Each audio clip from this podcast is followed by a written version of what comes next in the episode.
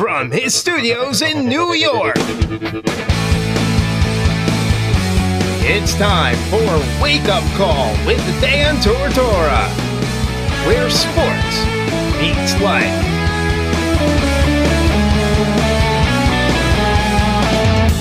Here's your host, Dan Tortora. Welcome here to Wake Up Call with Dan Tortora on wakeupcalldt.com, your one-stop sports shop, and on mixlr.com backslash wakeupcalldt. Happy to be here with you this morning and every single Monday through Friday from 9 a.m. to 11 a.m. Eastern Time. We had to drop off my sidekick, the pup, this morning, so that's why you're hearing me a little bit later here in the studio. Uh, one of the hardest things to literally do is drop your dog off at the dog groomer. And people might think that I'm nuts for saying that, but it is. It's literal it's one of the hardest things to do in my opinion, one of the hardest things to do. So, we, you know, we dropped her off and it was a pain in the butt and I don't like it and I'm not a fan and I don't ever want to do it again, so don't make me. that's that's that's how I feel. So, it's tough, man. It's really tough. So, you know, but we dropped her off and oh, man, it sucks. So, if you ever if you have to drop your dog off at at a grooming place or at the vet or whatever, you know, I treat my dog like family. So, you know, she's my she's my daughter in my opinion, and that's how she treats me. So, that's how I am. And I'm not cool with I'm just not cool with this stuff, man. I'm just not cool with it. So, it's not fun. I don't like it, and it may be the annoying moment of the week. so, welcome here to the show on Wake Up Call with Dan Tortora on wakeupcalldt.com, your one stop sports shop, and on mixlr.com backslash wake up call DT. If you haven't become a member, make sure you do so by going to mixlr.com backslash wake up call DT and connecting with the show there. You can connect 24 7 by becoming a member, so make sure that you do so and do that right now while you're listening in. So, with that being said, in the morning menu, proudly presented by the Market Diner on 2100 Park Street in Syracuse, New York, in the regional market across from Destiny USA, it is our time to get into the annoying moment of the week, which is the first thing that's going to be jumping off in today's show. The annoying moment of the week.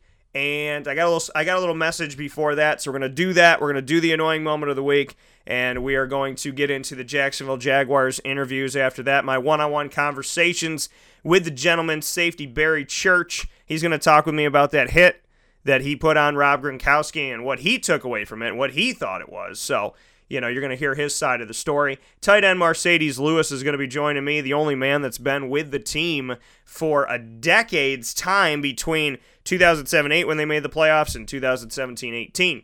We're also going to hear from wide receiver and punt returner Jaydon Mickens and defensive tackle Malik Jackson. Malik Jackson always making it fun for me in the editing bay because he's very real, and I love talking to him. Malik, I, I got a lot of respect for. And wide receiver Mar- Marquise Lee is also going to be joining the show. After that, we're going to shift to the other side of that matchup that happened in the AFC Championship. And Matt LePan, Patriots writer at Pro Football Central, and host of Patriots Central Radio, will join me to discuss the Patriots dynasty, Tom Brady, the Jaguars versus the Patriots, the Super Bowl coming up, and so much more. And then we will round out today's show with some conversation with my co-host that you always hear on Fantasy Football Friday. Mike Sofka is going to be joining me from the Pro Bowl down in Orlando. Mike Sofka and I are going to be sp- speaking in just a little while. So all of that's coming up on today's show. Thank you so much for tuning in and for being a part of the broadcast. You can catch Wake Up Call with Dan Tortora on Facebook at Wake Up Call DT, on Twitter at Call DT, and on Instagram at Wake Up Call underscore DT. So, happy TGIF, ladies and gents. Let's get into the annoying moment of the week right now. Dan Tortora proudly brings you Is that for real? Are you kidding me? the annoying moment of the week. I, I, really honest I don't know how to respond to this. Presented by Carvel DeWitt, 4322 East Genesee Street. It's what happy tastes like. Do you have to be that crazy? I guess so.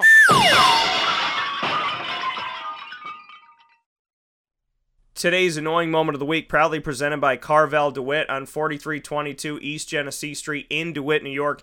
It is what happy tastes like, and it's the home of the Dan Tortora special sundae, the wake up call sundae.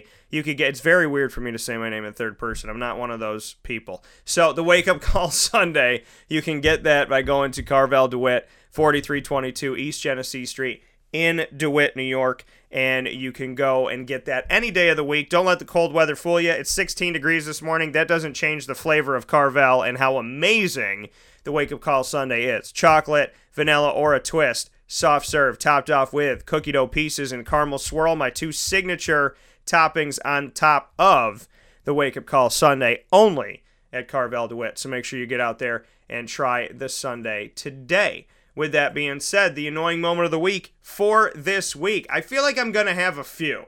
I feel like there's a few scoops of the annoying moment of the week. The first one's got to be what I just went through dropping the dog off. And it doesn't just have to do with that, it's about customer service. Can we talk about customer service for a second here, people? When I drop the dog off, when I drop off my little baby, my daughter, Lily, love her, I'm bringing her over there. And this could be in any situation, right? Any type of scenario. You're bringing your kid to daycare, you're bringing your dog out for this, you're doing this, you're doing that. Customer service. I walk through the door, the lady's like, Yep, who's this? I was like, Lily. Who's Lily? Lily. She's like, Lily. I was like, Lily Tortora. She's like, ow. She turns and looks at the lady, like, who the hell is this dog and why is she here? And the lady, like, gives her a nod or something. She's like, okay. And then she's like, she's mad at all the way through. We're going to shave her down. And I was just like, it's winter. You don't need to shave her down. She's like, we're gonna shave. There's no other options. I was like, okay, sounds great. And she's just like, yeah. So that's what we're gonna do. And we're gonna do her nails. And I was like, just be, just have some common courtesy, man. I care about this dog. I treat her like family. This is my little baby girl. Okay. So you might have people come in here that are like, here's my dog, bye. But that's my daughter. So show Lily some love and some respect. But that's, I mean, it's like you, you deal with people, right? And it's about customer service. And I've discussed this on the show before. Good customer service. Smiling, nodding, hello, how are you? Being real. You don't have to be fake, but be real. Be honest, be nice, be compassionate. Because no matter what type of job they do with Lily today, I don't ever want to bring her back there. Because of the level of just like, because it's just rude. She's like, we're going to take her pretty much down to skin, okay? It's just, you know, it's not it's like ordering. This is on a very lower level, but because my dog means a whole lot more than this. But it's like ordering a beer and somebody going, you know, you're going to get fat if you drink this, right? You know, you're going to get fat and you're going to smell weird, and people are probably not going to want to be around you if you have a lot of these. It's like, okay, well, thank you, bartender. I would just like one. Can I just have one? You know, I'll give you an example. I went to a liquor store and I've never been back there since. I have no desire to ever go back there because of this. I like Moscato.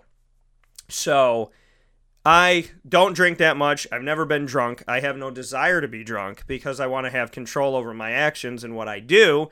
So I went to this place and I was looking for Moscato. And for my wife, I was looking for Chardonnay or something like that. That's what she likes.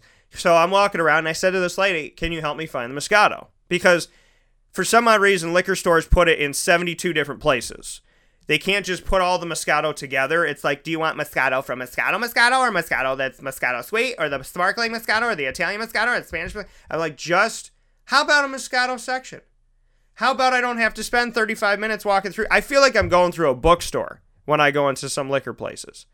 You know, when you go to a bookstore and you go to the sports section, but the sports book that you're looking for is not in the sports section, it's in new arrivals, but it's not in new arrivals, it's new it's in new arrivals bestseller, then you have to go there. Then they don't have it there, so they have it in a display in the kids section even though it's not a kids book. That's how this feels. That's another thing about customer service. If you make it difficult for me, I don't really want to come back there and play your Tetris game every time that I'm there, even though I kick butt at Tetris. So, I say to the lady, I would like some Moscato. She said, For your wife? I was like, No, for me. And she was just like, Why? I was like, Because I like Moscato. Why is this? Why am I being investigated? I was like, I want Moscato, please. And her response, she was just like, Well, you're a man. I was like, Thank you. You saw that? You gauged that by what I look like. I appreciate that. I am a man. That's how Jesus and God, that's how they all made me. I'm a person, human being, male form. And she was like, she said to me, she's like, What's wrong with you? I said, Ma'am, what do you mean? She's like, Well, you're not supposed to like sweet wine. You're not a girl. And I was like, Okay, well, can you just help me maybe find the wine and let's let's leave the let's leave the opinions to the to thyself, you know, let's, let's just move along. So we're walking around, and she's like, "Well, women like that one, so you'd probably like that one, and girls go crazy for this one. This one's too sweet for me, but you probably like it." And she looked me up and down, and she's like, "Mm-hmm." She looked at me and said, "Your wife is going to have to fix you because there's something wrong with you that she likes dry wine and you like sweet." Needless to say, I don't know what the hell I. I think I got something for my wife, maybe. I don't even know. I walked out of there because this lady's a total idiot. I mean, this is customer service is is number one. You don't make a sale by derogatory nature. That's not how you do that, okay? I had to drop my dog off today, felt horrible about it. Had to start the show late, got to the studio late this morning because I didn't want to do it. And we, you know, I'm sitting here saying no matter what they do with her and hopefully they take care of her, but you shouldn't have to leave a place going, I hope they take care of my dog. Right? You shouldn't walk into a store and say, I hope they treat me with dis- with respect when I'm looking for something. But that's what it comes down to. You know, it's all about customer service. I will never forget bad customer service. I'll never forget it. Good customer service too. I remember them both. But I will never forget there's a movie theater I go to where the manager is a total delinquent. He's a, he's a complete wrong fit for managerial status. But I like the place. So I go to the place. But every time I see him, it brings me back to how he treats people. And me going, this place would be a run a whole. And then whenever something goes wrong in the place, I'm like, it's probably because that's your manager. But I mean, it's because you think about it, everything starts at the top. And when you learn the character and the personality of the people at the top, and it's not positive and it's very disrespectful and ignorant and naive and rude then when you are dealing with people that are serving you, you're like, well, this didn't work out. This didn't work out. This didn't work out right. Probably coming from Jamoke that's up at the top of the ship here. Because when your captain doesn't know how to steer your ship correctly, people start falling off the boat. So it's just reality. It's customer service, right? I do game show night every Thursday at Muddy Waters at 7 p.m., and it's customer service, right? I want to make people laugh, want to have some fun you, you try to be efficient. You go around, you give everybody the information that they need. You tell them how to play. You welcome them into playing. You offer it to everybody. You let people have a few extra minutes to sign up. You hand out the sheets. You ask the questions. And you go back and forth with everyone and you make sure everybody knows the rules. They know what's going on. And you make it fun. I could stand up there and be like, what is the first uh, some people saying? You know, I can look, but the way, it, the way you look is the way people respond to you. If you're having fun, they're having fun. If you're having fun and they're not having fun, that's their loss. Because they'd be crazy not to. It's an easy game. It's Family Feud meets Pictionary. You don't have to have much of a brain to be able to play Family Feud and Pictionary. That's the beauty of it. When people are like, ah, you know, trivia and this, that, and the other thing, sometimes they get hard. The trivia that I have every Tuesday upstairs from Muddy Waters at Sammy Malone's at 6 o'clock is not difficult. It's intermediate. You got to know something, but you don't have to know these crazy answers. And you know, I and I've always had people say, you know, like you make trivia fair. It's not just about what you like, it's about sports, music, movies, pop culture, all that stuff. You know, it's a little bit everything. And you make it fair and you make it fun. And I said, "Thank you." I ask questions that I feel like I could answer without using my cell phone or that I could at least give an educated guess to. I want to be fair. And with playing game show night, same thing. Being fair, being fun, customer service. Hi, how are you? Thank you for coming. Thank you so much for playing in the game. How may I help you today? What's going on? It's all about that stuff. That's that's what makes it. And the thing is, being in a place like shout out to Sam, the bartender at Muddy Waters. She is always on her stuff. She knows what she's doing. So she makes my life easy because I'm running game show night and she's running around getting food to people and doing this, doing that, and doing the other thing, and making sure that you have the right drink that you ordered and whatnot in a timely fashion. Those things, teamwork, helps the ship run. And that's that's a huge part of what we do, and it means a lot to what we do. So, You know, it's things like that. It's customer service. So I guess the annoying moment of the week has to come down to customer service. It has to. Because there's such a lack of it. There's this mentality when you go into like a restaurant and certain places. Now, I feel very privileged to work with really good restaurants. You know, I don't send you into places where people don't care. As I said, shout out to Sam and shout out to the work that they do at Muddy Waters. Shout out to Sammy Malone's because they make sure they take care of everybody. And even me, when I'm hosting an event, normally they might leave me alone and be like, ah, you know, he doesn't need anything. Let me just take care of the people that are here. No, Sammy Malone's, they come right over to me. Are you going to order food today? Here's your water. This which or whatever you usually drink. Here it is. Utica Pizza Company, same digs. Market Diner, same digs. They make it happen. They do a good job. Wildcat, same digs. What do you need, Danny? We got you. So it's it's that type of atmosphere. Carvel DeWitt, I walk in there and it's like, "Hey Dan, how you doing? How's things been?" It's customer service, you know, and that's just me bringing up restaurants and whatnot that I'm proud to work with and be a part of. You know, but all of them, Lee's and Staggerwald. I walk in there and he's like, Dan, are you drinking the same drink? Are you getting your cheesesteak today? Because that's what I typically get when I go there. Those things matter that people remember your name, they remember what you usually get, they say hello to you. It seems like it's right. It doesn't seem like rocket science, but it needs to be done. And the customer service that I get, people don't know I'm a business owner always. The lady I just dropped my dog off to doesn't know I'm a business owner. She doesn't know what I do for a living. But I'm sitting here on the radio right now being like, hello. so, you know, you got it. And, and the thing is, I'm not going to mess up her business and this, that, and the other. I'm not going to say the name of where it is. But it just comes down to customer service and it comes down to respect. It's the annoying moment of the week because it's 2018 and we're supposed to leave the BS in 2017. And I saw a lot of bad customer service in 2017. So I'm here to say, let's be better than that. Let's make up for that and let's figure out how to be a little bit nicer and a little bit kinder to the people that are spending money in your establishment, right? You want a personality to do game show night. You want a personality to do trivia. You want a personality to do your pregame show. I like making people laugh. I like smiling. I like having fun and engaging people and having a good time. I like when people get into stuff and they're excited and they're having fun. That's what it's about. If you're going to spend an hour with me, I want you to laugh. I want you to have fun. If you're going to cry, I want it to be happy tears. And I want you to go back on, I'm so happy that I came out and did this today. I'm going to come back next week. I'm going to come back tomorrow. Yes, good job. That's what everybody wants. We want to feel like we're appreciated. You go in the grocery store and you want them to be like, "Hey Dave, how you doing? How are the kids? I haven't seen you in days. How you been?" That's the stuff that we love. Oh my god, somebody knows us in this universe and cared about us and we left an impression that was good enough for them to say, we remember this person, we remember their name, we remember they have kids, and we remember we haven't seen them in a couple weeks, and we normally see them every Thursday. So, if you're a business owner or you're any person in America, because most of us have jobs, just remember that the people that come to see you today have a direct effect on your business tomorrow. And the way you treat them is essentially the way you're treating all of their family, all of their friends, all of their coworkers, all of their colleagues, and in my case, all of their listeners and viewers and readers and social media. Lots of people in here.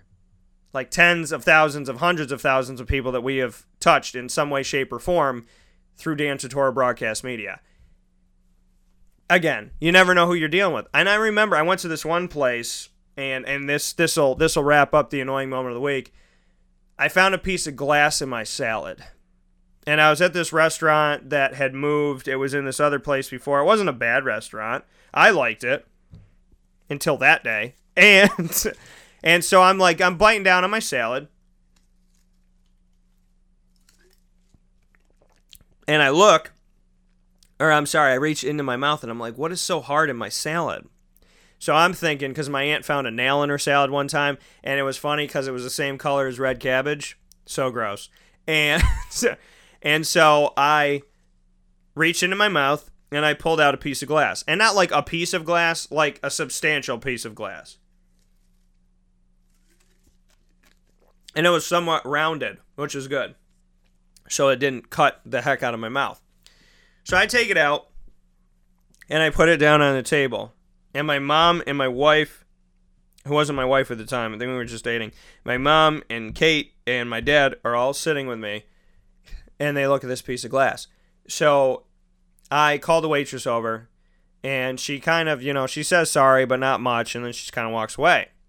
So I wait like a half an hour and I'm thinking she's going to go tell her manager, oh my God, there was glass. You might want to go to table 15, right? Or whatever the hell table we were at. I'm just making up the number. And nobody comes. So I wait till the end of the meal and I said, Can I speak to your manager? She said, Why? I was like, I just want to. Manager eventually comes out. She's like, Yeah, what's what's the problem? And I told her, I was like, Well, there was this piece of glass in my salad. And she was like, Yeah.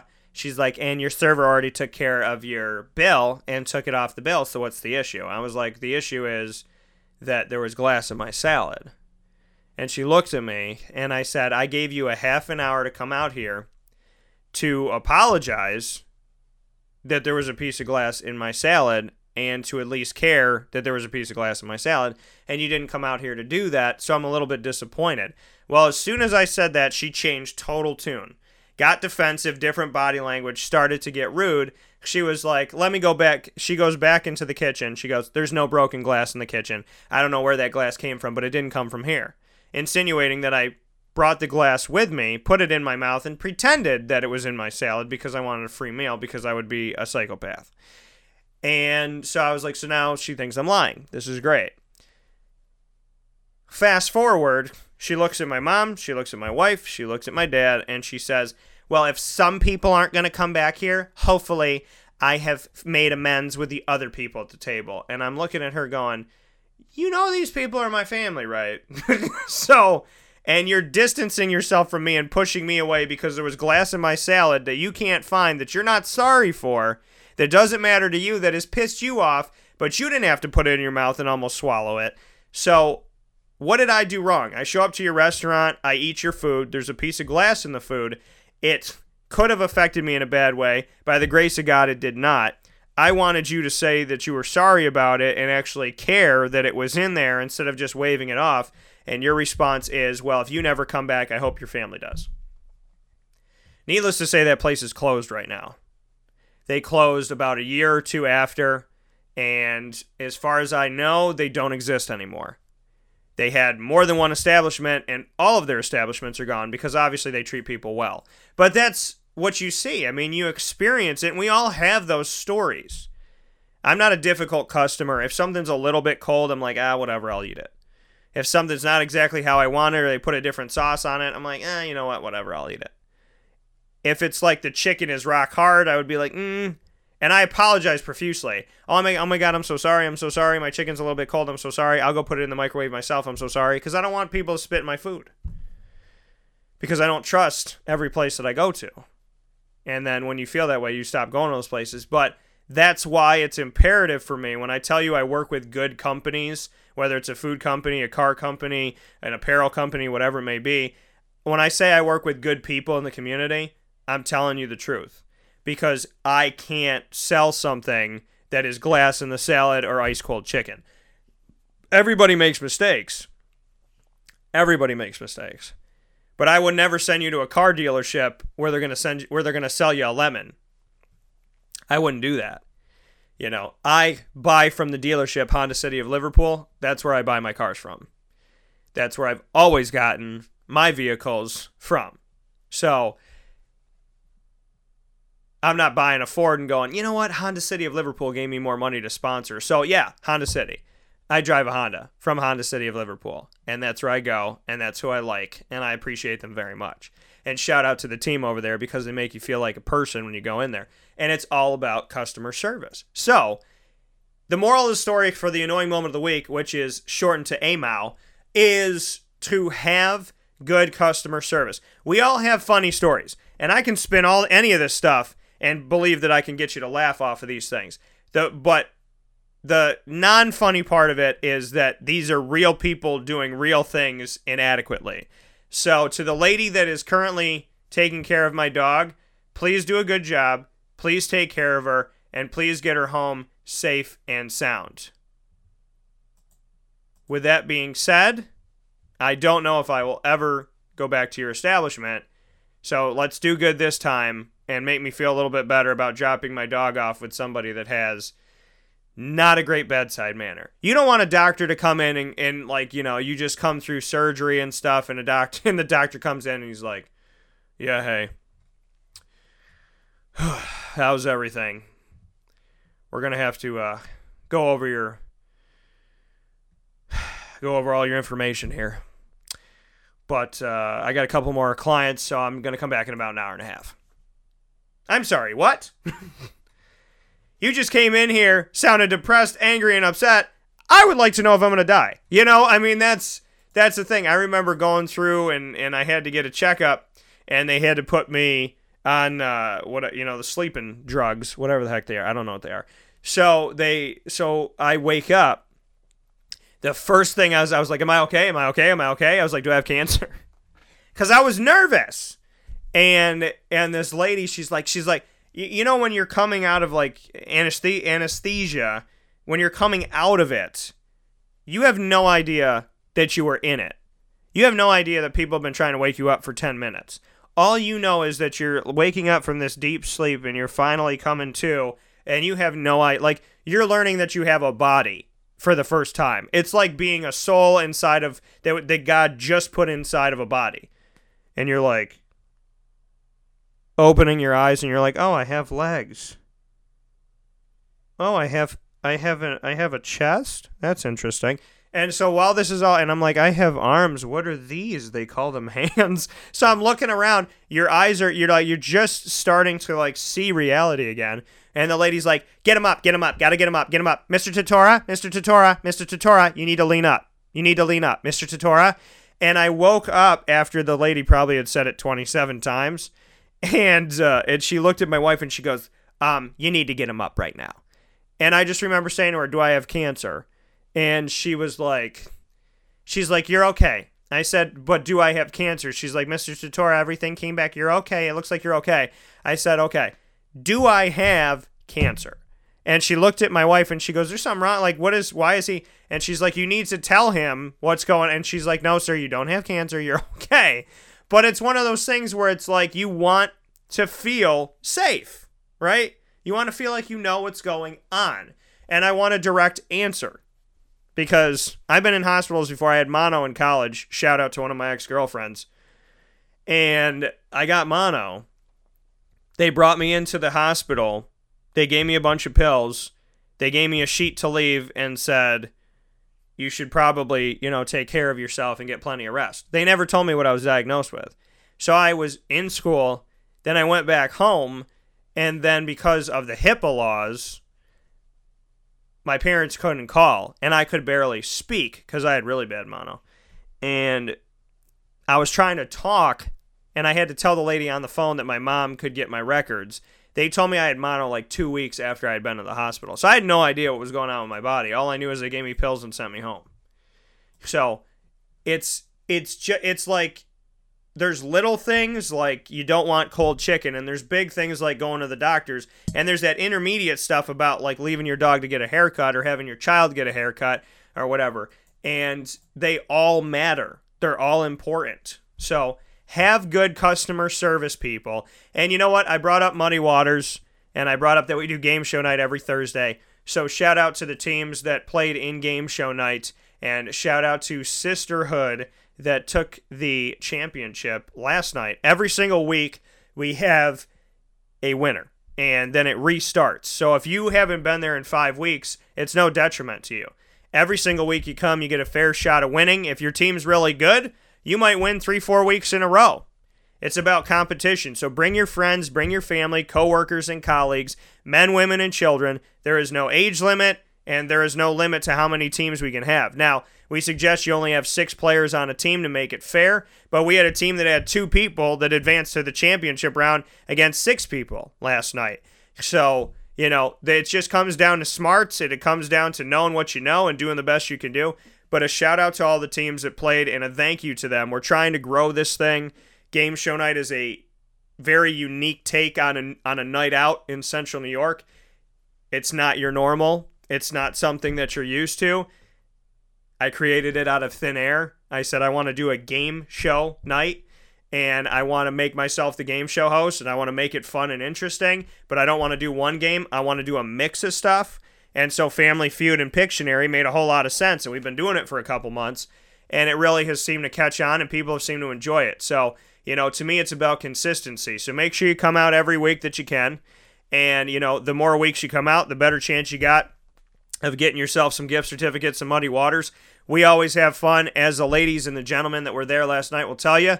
We like to laugh. We like to have a good time. I'm happy that I had some positive energy and people that engaged that at game show night. People that are willing to, you know, sit back, relax, and have a good time and try something different, try something new. So, shout out to Sisterhood of the Traveling Pint Glass, is I believe that what their name was. Very creative name. So shout out to them, shout out to keeping it fresh and Brotherhood and everybody that has joined us over the weeks there at Muddy Waters. If you've never been, the time to be there is every Thursday, 7 p.m. Muddy Waters, 2 uh, Oswego Street in Baldwinsville, New York. Big shout out to everybody that played this week, and a thanks to each and every single one of them, and to the Sisterhood. I told you, when you play in trivia and you play in game show night, you get free shout outs on the show because it's things that I appreciate doing with the community, and this show is all about the community. So, thank you for coming out, for giving your time and your money to Muddy Waters. We appreciate it very much so, and I love the fact that you played. Hopefully, you enjoyed yourself, and we can't wait to have you back. So, tell your fam- family, friends, coworkers, and colleagues you can have a different team every week. Maybe this week you come with your coworkers, next week you bring mom and dad, the week after you bring a bunch of your friends. Whatever it may be, make sure you come out to game show night and try out Family Feud meets Pictionary in a mixture that always brings about laughter, a whole lot of fun, and some very interesting responses when it comes to answers that I get. so, thank you so much for being a part of it. We'll be back in just a moment to hear from the Jacksonville Jaguars. This is a wake up call, fast break. Carvel DeWitt, it's what happy tastes like. Do you know why? Because we make ice cream. Creamy, rich, flavorful ice cream. Not yogurt or ice milk like some of our competitors. Ice cream. Fresh, by hand, daily. For the calorie conscious, we have something new for you. Our new Carvelite. Same great flavor, creaminess, and texture of our regular ice cream with only 35 calories an ounce. So whether you want an ice cream cake, flying saucer, dasher, carvalanche, hard or soft ice cream, we will satisfy your craving with our fresh, handmade regular or new Carvelite ice cream. Carvel DeWitt. It's what happy tastes like. Clothing that will change with you without you having to change. DreissigLady.com, D R E I S S I G Lady.com. With the bamboo line Relax Fit clothing as well as the athletic fit clothing, DreissigLady.com is fit for any woman, any time of the day, anywhere. Whatever you're doing, whatever your day commands of you, command yourself to feel comfortable in Dreissig Lady Apparel. D R E I S S I G Lady.com. For all the women out there, feel good in what you're wearing and don't feel like you have to constantly change throughout the day. Whether you're a stay at home mom, a business owner, going for a jog, going for a meeting, or just relaxing at home, DreissigLady.com is the right fit for you. D R E I S S I G Lady.com.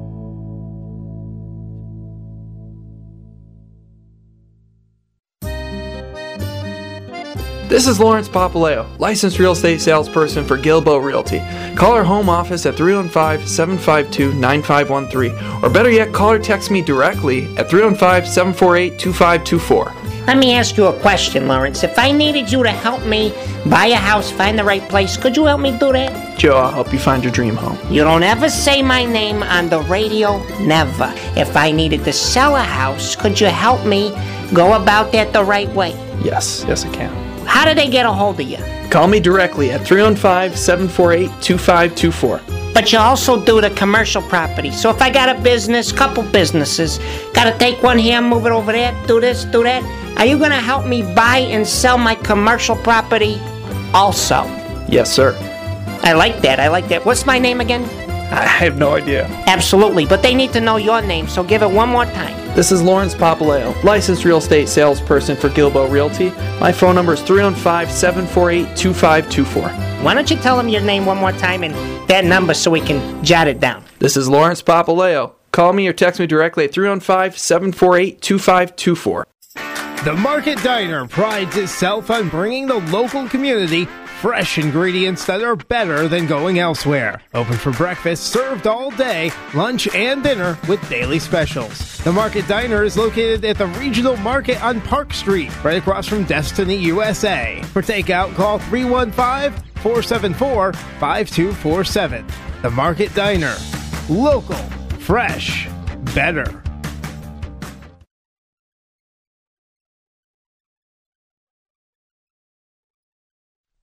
Welcome back here to Wake Up Call with Dan Tortora on wakeupcalldt.com, your one stop sports shop, and on mixlr.com backslash wakeupcalldt. Here in the morning menu, proudly presented by the Market Diner on 2100 Park Street in Syracuse, New York, in the regional market across from Destiny USA. Make sure you head out there for the Dan Tortora special Belgian waffle cut in half, filled with bacon, egg, and cheese. It is my spin on the breakfast sandwich, and it is exclusively offered to you at the Market Diner. So make sure you go out and get it at the Market Diner. That is the Dan Tortora special Belgian waffle cut in half, bacon, egg, and cheese inside. You will not be disappointed. It is absolutely amazing, and I appreciate the entire staff and team at the Market Diner for helping me and allowing me to get that out there on the menu and put it together for you folks. So thank you so much for that in the morning menu, proudly presented by the Market Diner. Next up on the docket are my one on one conversations with the Jacksonville Jaguars. As you know, throughout the season, I've had the opportunity and the privilege of interviewing the Jacksonville Jaguars all throughout the season. This is my ninth season of covering the team in some respect on site going to the games. This year, I went with them throughout the regular season into the NFL divi- uh, the NFL wild card, the NFL divisional round, and most recently the AFC Championship game. So I've spent a lot of time with these Jaguars over the past few weeks, and I've had an opportunity to be able to share those conversations with you. And I thank you so much for being a part of it. So to all of my Jags fans, thank you for listening. To all my Duval fans, thank you for being a part of the show. And for everybody in general, NFL fans, sports fans alike, or people that just like tuning into the broadcast because Wake Up Call, pardon me, offers them something different and innovative and unique. Thank you for listening to the show as well. So, with that being said, it is now time to hear my one on one conversations with the Jaguars following their remarkable season. They multiplied their win total from last year by four times 3 and 13 last year, 12 and 7 this year, and just a few points. Four points kept them out of the Super Bowl for the first time ever, it would have been for them. So, with that being said, Marquise Lee and I will start off our conversation on a lot having changed since the first time he came on to the Jaguars. Yeah, I mean it's just positive. Yeah. You know, having the ability, you know, to see change within within the organization um, over the time I've been here has been amazing. You know, um, I always believed us as a as a team had the capability of getting the job done early in the years, but obviously we needed some things in order to get this team going, and which we did this year. And uh, I mean, I feel like we ended on a good note. I mean, it's not ideal what we wanted, you know what I'm saying, but at the end of the day, um, nobody believed we was gonna make it here, and look where we're at do you see you know a future for you know this team and, and coming back and having other opportunities in games like this? Yeah, I feel like um, with this team, man, the only the only thing for us is you can only make this team better and better. What can make you even better moving forward? Is there anything you can pinpoint? I mean, my thing is just adding on. You know, um, as much as depth that we can, as far as within our within our uh, our positions and things like that. Um, just people who's capable of actually coming in and just producing. Um, that's really about it. As far as capability and players that we got, I feel like we got certain players that we in which we're good with right now, um, and we'll be fine.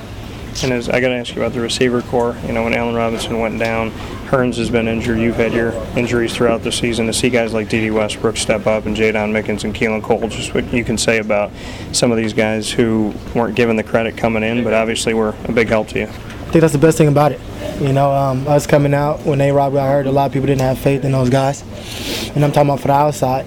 And that's, I mean, it's just just a, something you can feed off of. I mean, they've been doing a great job this year as far as stepping up and doing what they're supposed to. Um, um, it's gotta learn. It's a, it's a learning process. You know, you got kids are coming in as far as young, first year, things like that. It takes some time to get acclimated. Once they got acclimated, clearly you see them get off. How much help has Leonard Fournette created for this offense and for the receivers, in your opinion? Um, he created a lot. the run game go crazy. You know what I'm saying? I'm just saying, like, he's giving us a great opportunity as far as doing play action, things like that, you know, um, with him being in, in, the capability, I mean, the position that he has. Um, I'm going to go out there and run hard 24 7, you know, and, that get, and I'm going to go out there and block my butt off for him. But, I mean, him being on his team, picking up blitzes and things like that, giving us extra opportunities to go out there and make plays, um, it's big. just what you could say about Blake. He's taken more than his fair share of criticism, just what you can say about him as your quarterback. Man, Blake did what he's supposed to in all honesty. I feel like the whole year, um, um, when it was time in, in, which he needed to, to get right and, um, get a score, I felt like um, he did it. I mean, if that's not with his feet and creating plays, um, he made passes in which he did. A lot of people on the outside don't have faith, but clearly he showed you. We got to this point with him. Your teammates believe that this is not a fluke and that this is something that's a, a next year thing to be stepping here and hopefully having a better situation. What's your stance on that? Oh, yeah. We ready.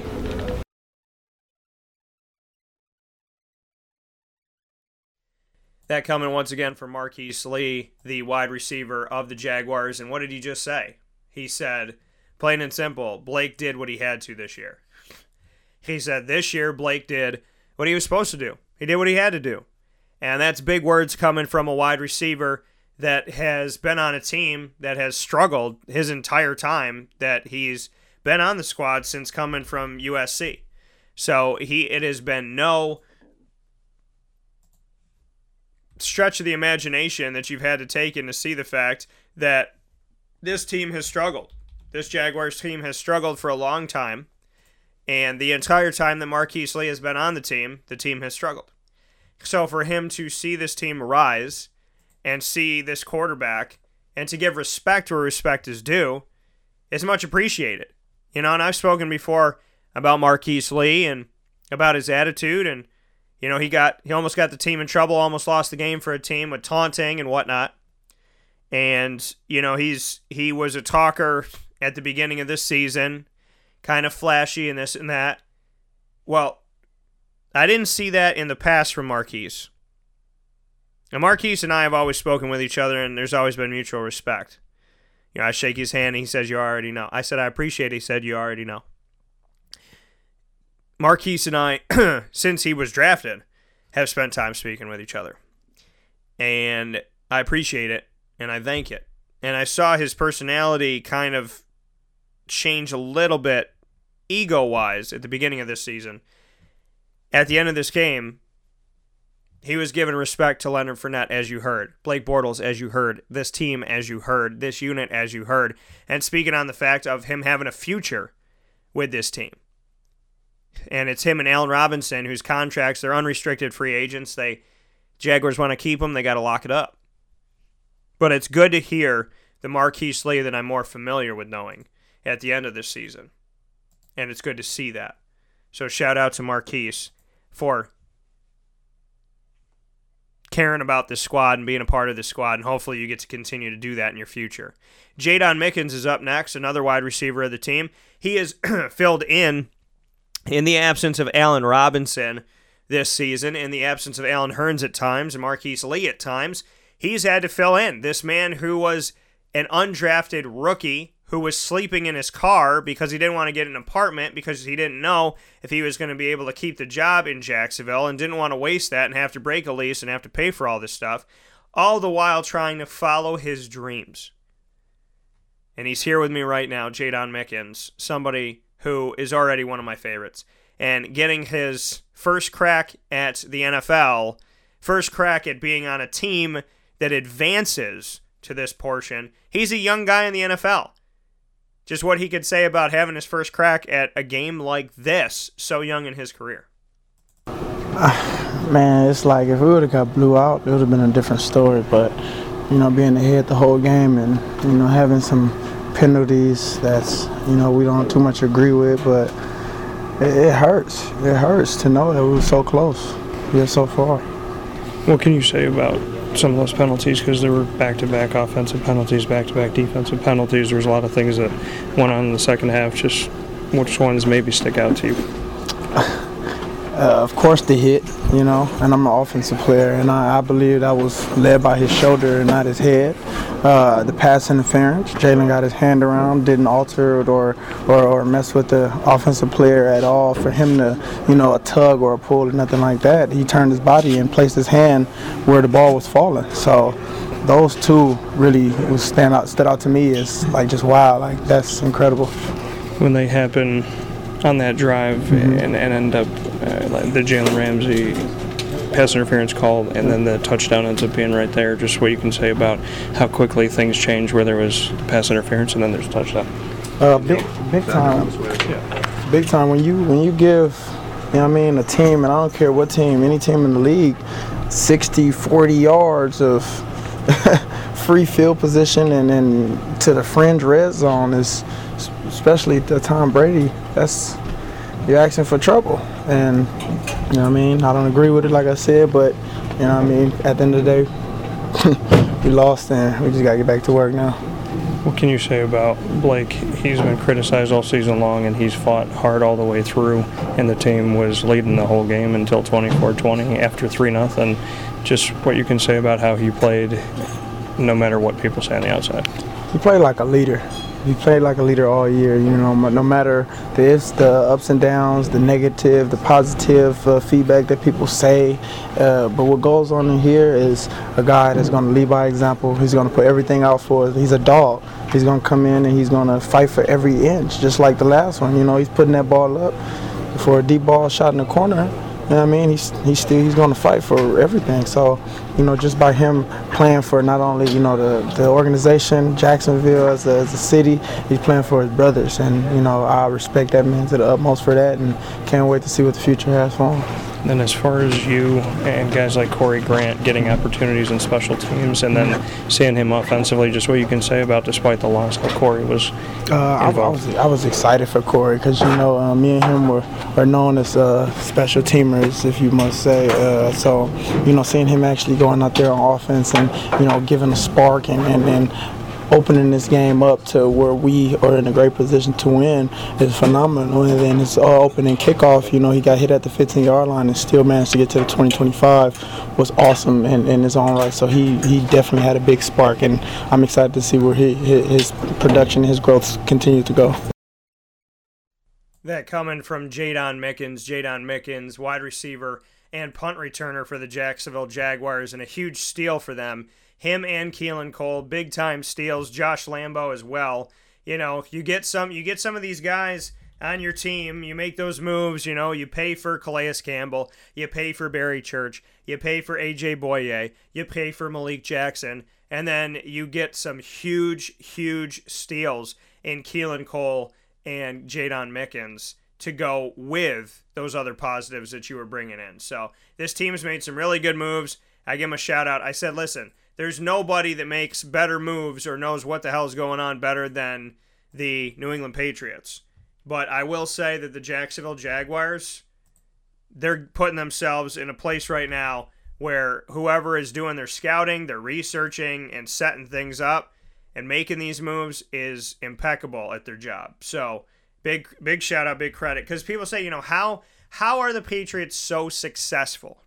And the fact of the matter is, they make really, really good decisions, and they're extremely smart and hip to the game. They know what's going on, and that's what helps them to move forward. Well, the Jacksonville Jaguars, they're getting pretty darn hip to the game, aren't they? We'll take a step aside for a fast break and come back with Marcedes Lewis. This is a wake up call, fast break. Hey, Wake Up Call listeners, this is Tom Taylor, owner of Sammy Malone's, located at 2 Oswego Street in Baldwinsville, New York, overlooking the beautiful Seneca River. We proudly open our doors to you seven days a week, beginning at 11 a.m. daily, with free parking. Whether it's game day, after work drinks, or a meal with family and friends, we are honored that you come visit us. Call 315 635 5407 for parties and catering. I'll see you at Sammy Malone's, home of the best sandwich in Beeville.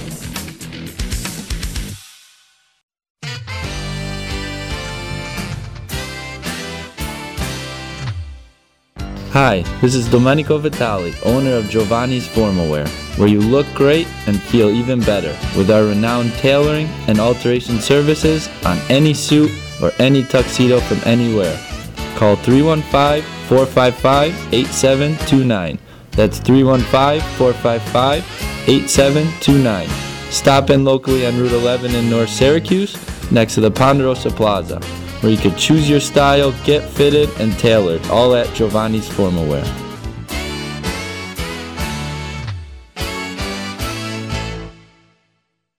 I'm George Townsend of Honda City with some good advice when buying a new car. The true cost of owning a new car is determined by the appraised value when you trade it. No vehicle appraises higher than a Honda. Next, look for low APRs and deep discounts. You also want low maintenance costs and great fuel economy. That's why my advice to you is to buy a new Honda. Looking pre-owned, visit our Honda Certified Used Car Center. Honda City, 7140 Henry Clay Boulevard, Liverpool, or HondaCity-CNY.com. For all of us that have always wanted our favorite restaurant to come to us, it's now a reality in Central New York with It's a Utica Thing, with Utica Pizza Company bringing their wonderful recipes that they've handed down through generations to you, to your event, to your business, to your home. It's a Utica Thing, proudly bringing Utica Pizza Company on wheels to your location. Call 315 738 8946. That's 315 738 8946 to bring Utica Pizza Company to your doorstep with It's a Utica Thing. Welcome back here to Wake Up Call with Dan Tortora on wakeupcalldt.com, your one stop sports shop, and on mixlr.com backslash wakeupcalldt. Here in the morning menu, proudly presented by the Market Diner every Monday through Friday from 9 a.m. to 11 a.m. Eastern Time, giving you the topics of the day. We are getting into the Jaguars, continuing to go on the prowl as we always do in a signature piece, a segment on the prowl that used to be here on Wake Up Call. It, well, it's still here, but it used to just be a segment on the prowl. It's since expanded from being a simple segment to being one on one conversations with the Jaguars and mm-hmm. having its own page on the website. So you can go to wakeupcalldt.com, click on the On the Prowl page, and you can read articles that I've done about the Jaguars. You can listen back to shows and all of the one on one conversations with the Jacksonville Jaguars, like I'm having right now here on today's show. And you can watch videos that I've done with Jacksonville Jaguars content. So there is an On the Prowl page dedicated to my Jacksonville Jaguars coverage and exclusively my Jacksonville Jaguars coverage right on wakeupcalldt.com. And I implore you to listen in, and I thank everybody that has done so and truly appreciate it. With that being said, it's time to continue on the prowl with my conversation with Marcedes Lewis, speaking on the positives he's taken from this year. Oh, amazing uh, resilience, man. Very resilient, and uh, you know, Did they do anything to adjust? the environment that we created uh, was all about competition, and uh, that's something that I hadn't seen since I've been here, from top to bottom. You know, we were competing every day, and uh, you know that was a big reason why you know we got to this point. So. Bring me into the ups and downs of, of the emotions from catching that first touchdown to standing here now a few points short. It's tough, man. It's tough. It's uh, that's how this league is, you know. And um, you always want to kind of stay even keel about it, but it's inevitable for you not to feel a certain way. Um, you go from being, you know, excited to dejected that fast, and uh, that's really it, man. You've had a bunch of different quarterbacks thrown your way over your entire time with Jacksonville. What can you say about Blake? Love him, man. Um, he's a winner. He's a good dude, coachable. Um, you know, to watch his progression from you know where he was to you know what he showed this year. I'm just proud of him. Uh, he puts his heart hat on and works every day, and uh, that's you can't ask for nothing more than that. Corey Grant had done some good things in the offense in this game, and he credited you with a, big part of that. Just what you can say about you guys looking out for each other. You've spoken to me a lot about a brotherhood on this team, and just what you can do to open up plays for yourself, for Hurns, for Grant. So many different guys got involved this season. Yeah, I mean that's what it's about. Um, you always got to look at the bigger picture, you know, you, and go outside of the scope where your fishbowl, um, and, and that's one thing about us. It was it was about everybody else, and uh, you know that's how we got to this point. So, What is it about this team that you feel can get back to this point? A lot of your teammates said we know what it feels like to be here, and we expect ourselves to be here. It's not a fluke in the minds of your teammates. What can you say about it? You know, the work that we put in, um, it's no accident. Uh, we really pushed each other uh, to be better every day and be the best version of ourselves each day. And uh, you know, regardless if we were had victory or faced defeat, um, we dealt with both the same. And uh, you know, even in our defeats, we were learning. So it's either we're winning or we're learning a lesson. And uh, we, really, it sucks, man. I, we put so much into it, you know, and uh, you know, nothing to hang our heads about. Um, they made more plays than we did, and we had our opportunities. So. That coming once again from Marcedes Lewis. Marcedes Lewis of the Jacksonville Jaguars, the only player to have been on the Jacksonville Jaguars when they last made the playoffs in 2007 08 and being on the team here. The only remaining player from when they made the playoffs a decade ago, Marcedes Lewis. And I spoke with him almost a decade ago. Fast forward all the way till now. So when I first started covering the Jaguars, I was talking with Marcedes Lewis, and now in 2017-18, still speaking to the man who I feel more than more than appreciative and more than honored to have in my history. Just a, a really a stand-up guy and a guy that I really I really enjoy talking with him. I appreciate his time and I just, you know, when it comes to leadership and it comes to I mean, he has seen everything in Jacksonville. He has seen the low of the low, and you didn't couldn't couldn't get any lower, and you got lower. He's seen some highs, some moments, some hopes, some dreams, some eh, some ah, and then a few points away from being in the Super Bowl. So shout out to his determination and his perseverance because it's paid off. Marcedes Lewis, the man who bridges 2007 8 to 2017 18 and God bless him. And he scored in this game, got a touchdown against the Patriots in 2017 18 in this game, and a wide open touchdown.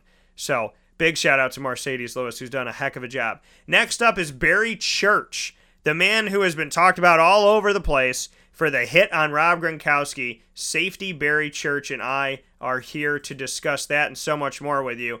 In his first year with the Jaguars, what he had to say.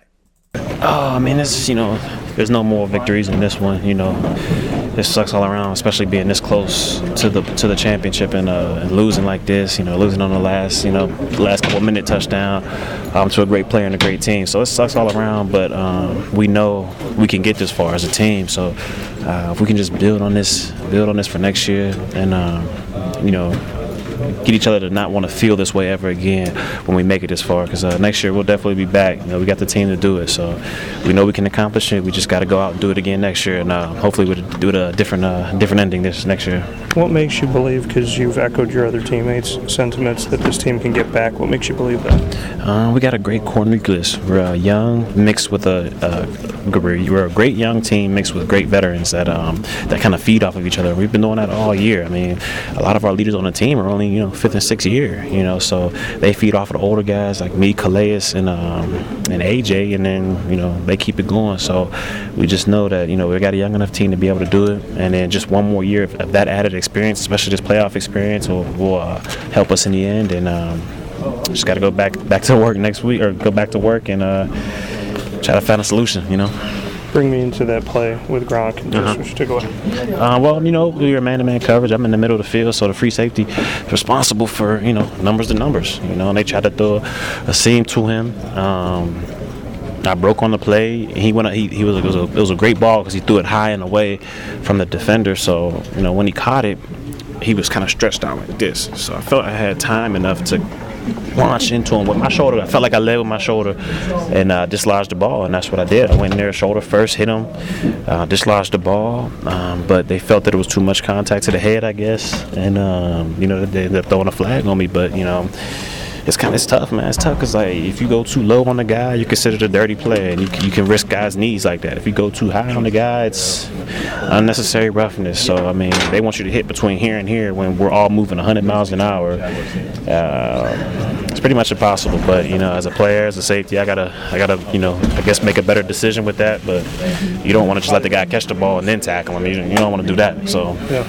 It's tough, but you know I gotta. I guess I gotta figure out a different way to approach that hit. You know? When you look at the secondary in general, trying to be physical, and a, a lot of plays that were called, some of them setting up opportunities for touchdowns, just what you took away. Uh, yeah, it was a lot of, a lot of, in my opinion, questionable pass interference calls. Um, but I mean, it's it's tough. I mean, you can't really. I mean, if that's what the refs feel like it is, that's what it is. So you know, and there's no no blaming the refs, you know, at all. They play. I mean, they you know, the, the Patriots beat us, you know, fair and square. There wasn't no you know blaming anybody, but uh, there was a couple questionable calls. But at the end, we got to make plays as a defense to uh, to go to the next level, and uh, you know, we weren't able to do that today. That comment from Barry Church. Barry Church giving his thoughts on the game, on the hit, on what happened with Rob Gronkowski. And I agree with him. And I brought it up multiple times on the show this week is that how are you going to run at somebody? You can't hit him from the neck or above that's targeting. You can't hit him from the waist or below because then you're trying to take their legs out and you you get you get regarded as a dirty player by fellow people in the NFL, by your peers in the NFL, you get looked at as a dirty player if you if you try to go below the waist. So you have to you have to go under the neck, above the waist, in that torso, hit it perfectly, hoping that the guy doesn't shift his body, lean his head down, move in any way, shape, or form, and stays completely still for you to come at them running like he said 100 miles an hour. And these guys can get up pretty damn fast, you know, 20, 30, 40 miles. I mean, they're coming at you. 200 pounds, 30 miles an hour. That's going to hurt. So I don't think Barry Church was trying to hurt anybody. And I'm not saying that because I cover the Jaguars. I'm saying I cover the entire NFL. And I'm going to tell you what the truth is. I call a dirty hit a dirty hit. I don't think he was trying to hurt him. It's unfortunate what happened. I'm sure he knows and feels that it's unfortunate what happened. But at the same time, I think that he saw a big guy like Rob Gronkowski saying this guy doesn't drop anything. This guy makes very minimal mistakes. So I'm going to hit him as hard as I can to get him to drop this ball. I don't think he was going for his head. If you go back and look at it, he led with his shoulder. And, you know, you try to dislodge the ball with your shoulder or your elbow. He jumped with his shoulder, and the heads happened afterward. And Rob Gronkowski's head was tilted downward. So that makes it a little easier to knock heads with somebody. So just trying to state the obvious fact that I don't think that this was a purposeful act. And I think that those who think that he's a dirty player and this and that and should be fined and whatever, they need to understand the fact that if you don't know Barry Church, you can't really say anything about it. When you go back and you look at the tape, you have to you have to really think to myself. You have to think to yourself, is this a statement that I'm making because I'm a fan of the Patriots? Or is this a reality statement? Because the reality check of it all is looking at that play and saying, he didn't try to hurt anybody. He was trying to get him to drop the ball, and he did. And it's just unfortunate what happened after the fact. But I don't think that Barry would sit here and tell you that he doesn't wish him well and hope that he's okay by any stretch of the imagination. The final conversation is my conversation with Malik Jackson, somebody who I always love sitting down and talking with, and his takeaways in his first two years in Jacksonville, just what he's seen from this team. We take away that we have a tough, gritty team. We got guys that don't care about outside noise. Um, we have a quarterback that can go from being questioned by his own fan base, being uh, put down by his own fan base, and everybody outside just to come in and prove everybody wrong and uh, stick with us. Um, we proved that we're an elite team in the AFC. We could take down all the big dogs, and we proved that we're meaner than a lot of other teams. So, I mean, if you're asking me what I'm looking for in that after this loss, that's what we take away. But it's a f***ing loss. When you look at Blake Bortles, like you said, he's taken his more than his fair share of criticism. Just what you could say about him as your quarterback and the fact that he has created opportunities for this team just as much as the defense has, and special teams. You guys have all kind of come together to do what you did this year. Man, the most thing I can say about that man, uh, he's a competitor, he's a baller, and he's put himself in a beautiful position to take care of his family after this season. So I hope we can keep him here. Uh, he's going to help us go where we need to go. But I'm so happy for that man and what he's done for not only himself but for this team because uh, we couldn't have done it without him. When you look at this defense and, and how tenacious you guys are, you know, Barry Church trying to make a play early on against Gronk, and you know he thought that he had led correctly, and he said it's really hard to go 100 miles an hour and hit somebody in the right spot. True. We could say. I mean, it's one of those things that uh, those are the rules. You know, as defensive players, we could sit here and say, "What about gravity? What about him ducking his head in an instant? What about all this other stuff?" But uh, we had what a bunch of penalties, and they had one, so we have to make we have to play better ball, and that's all that is. When you go into a game like this, down three to nothing, and, and take the lead for the majority of the game right until the end, just what you can say about what adjustments maybe were being made by Patriots, what you saw from Brady. Uh, adjustments. We had a great game plan. Our coaches went out there. We had two half, uh, two two half game plans, so where we can switch it up just like they switch it up. Um, we had a great plan. We stopped them on third down. We got them off the field, gave our team all, uh, chances to, to score and, and move the ball. We just didn't capitalize on our chances, and that's all it is. I'm not going to sit here and say uh, we had a lack of anything, or we just weren't, or we weren't in the right spot, or we just couldn't get it done. That's not the case. They just made plays and literally came down to one play at the end of the game. So they did it.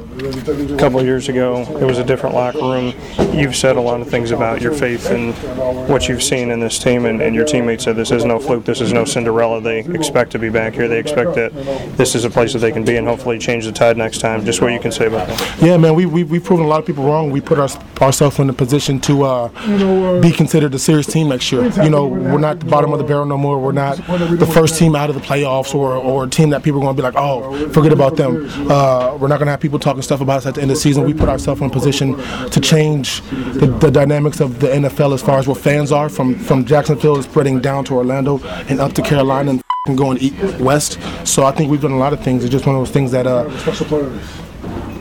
I mean, we lost today, but we've done a lot for this city, and we, I think we're going in the right direction as a team. But this team isn't going to be the same next year. So predictions about where we're going to be next year and how good we're going to be, I can't give you that right now. So you didn't ask me that, but yeah. When you look at this city, though, and, and how they've gotten around you, and how Duval has has expanded itself, and like you said, found fans all over the place. I mean, you were getting messages from Italy and Australia and everything. I mean, it's also when you get fans, you know, especially blowing their stuff off, blowing the dust off their gear. You know, um, being in Jacksonville my first year was night and day from now. Yeah. Fans, you know, a little biased, weren't all the way bought in. Um, stadium was nowhere near filled. Um, pretty much gave us upon us half the season, but this year was different because we gave them a product that they can believe in and a product they can continually uh, believe in and respect and know that we're going to give them a great game. So, uh, and we had bumps and bruises. Uh, we had little bumps in the, in the season with the uh, military thing, you know, because we are a military town. So I think we grew a lot as a fan base and as a and as a team. To we respect each other a lot more. We understand each other's views and we understand that we don't, we don't always have to agree, you know. So I think we've, we've really built each other up to where next year and the years after that. Uh, will be a great cohesive uh, group. So I'm happy what the fans gave us, and I'm hope they're happy what we gave them, and hopefully we continue it together. What has Doug Marrone done for this team, in your opinion? Doug Marrone has got, brought in uh, just toughness, grit, discipline, respect. Uh, before this, before Doug, we didn't have no respect as a team. So he came in here and brought respect to the city, uh, brought players in here that can play the game right, and uh, gave us coaches that we can depend on and that can give get us right. So uh, thankful for that man. I hope also he can continue to uh, get his contract and stay because uh, he was a huge part of what we did. So um, I'm happy for him. You know, I wish we could have took him further, but uh, they're a good team we lost to today. So kudos to them. That coming from Malik Jackson. Once again, Malik Jackson, the defensive tackle for the Jacksonville Jaguars, a move that they made two seasons ago after he aided the Denver Broncos in winning the Super Bowl. Came to Jacksonville that following offseason and has been with the team for two years. And when the team went 3 and 13 last year, he saw a lot in the team. We spoke about what he saw and the fact that he felt that the team was moving forward and there were some good things and there were signs that he was taking away from this team despite their struggles. And then you see where they got to right now. So a big shout out to the Jacksonville Jaguars and to people like Malik Jackson who saw this in the past, saw positive moments that were coming up for this team, believed in the course, and believed that there was something here in Jacksonville because it's because of beliefs like that and hopes and faith like that that this team was able to move forward and do the things that they needed to do with the people that they had. With that being said, we're going to get on the line here in just a moment with Matt LePan. Matt LePan joining me to speak on the other side of this matchup, and very happy to have him here onto the show and on this broadcast. Not just the other side of this matchup, but in general, what's been going on with this team. The New England Patriots, they're the team that people love and the team that people love to hate, love to loathe. So, you know, it's that winning team and that winning atmosphere. People were got sick of the Cowboys after a while, and the Patriots, there's that feeling with that now too of some people just saying, could anybody else make it to the Super Bowl, please? And then there's the other side of it of just seeing the dynasty that they are building and the fact that Tom Brady is in a place right now with eight appearances in the Super Bowl.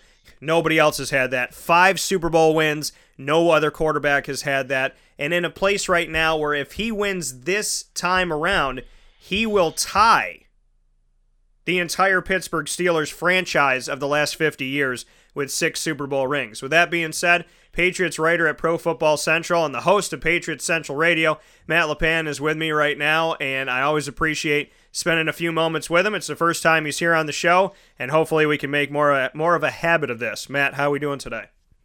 Not too bad. Yeah, we can definitely make a habit of this, and I uh, I look, was great to see you up here in Foxborough this past weekend, and uh, we'll definitely make this more of a habit because I think this is a budding rivalry between the Patriots and the Jaguars. Yeah, and and to take a look at that, you know, to you know, obviously in your coverage of the Patriots, there's a lot of success and mm-hmm. you know a lot a lot of happiness for you to know that you can continue on and continue to move forward. You know that there's going to be life after the regular season, but on the other side of it, the Patriots have seen a bunch of different teams. They haven't seen the Jaguars go this far since the 90s.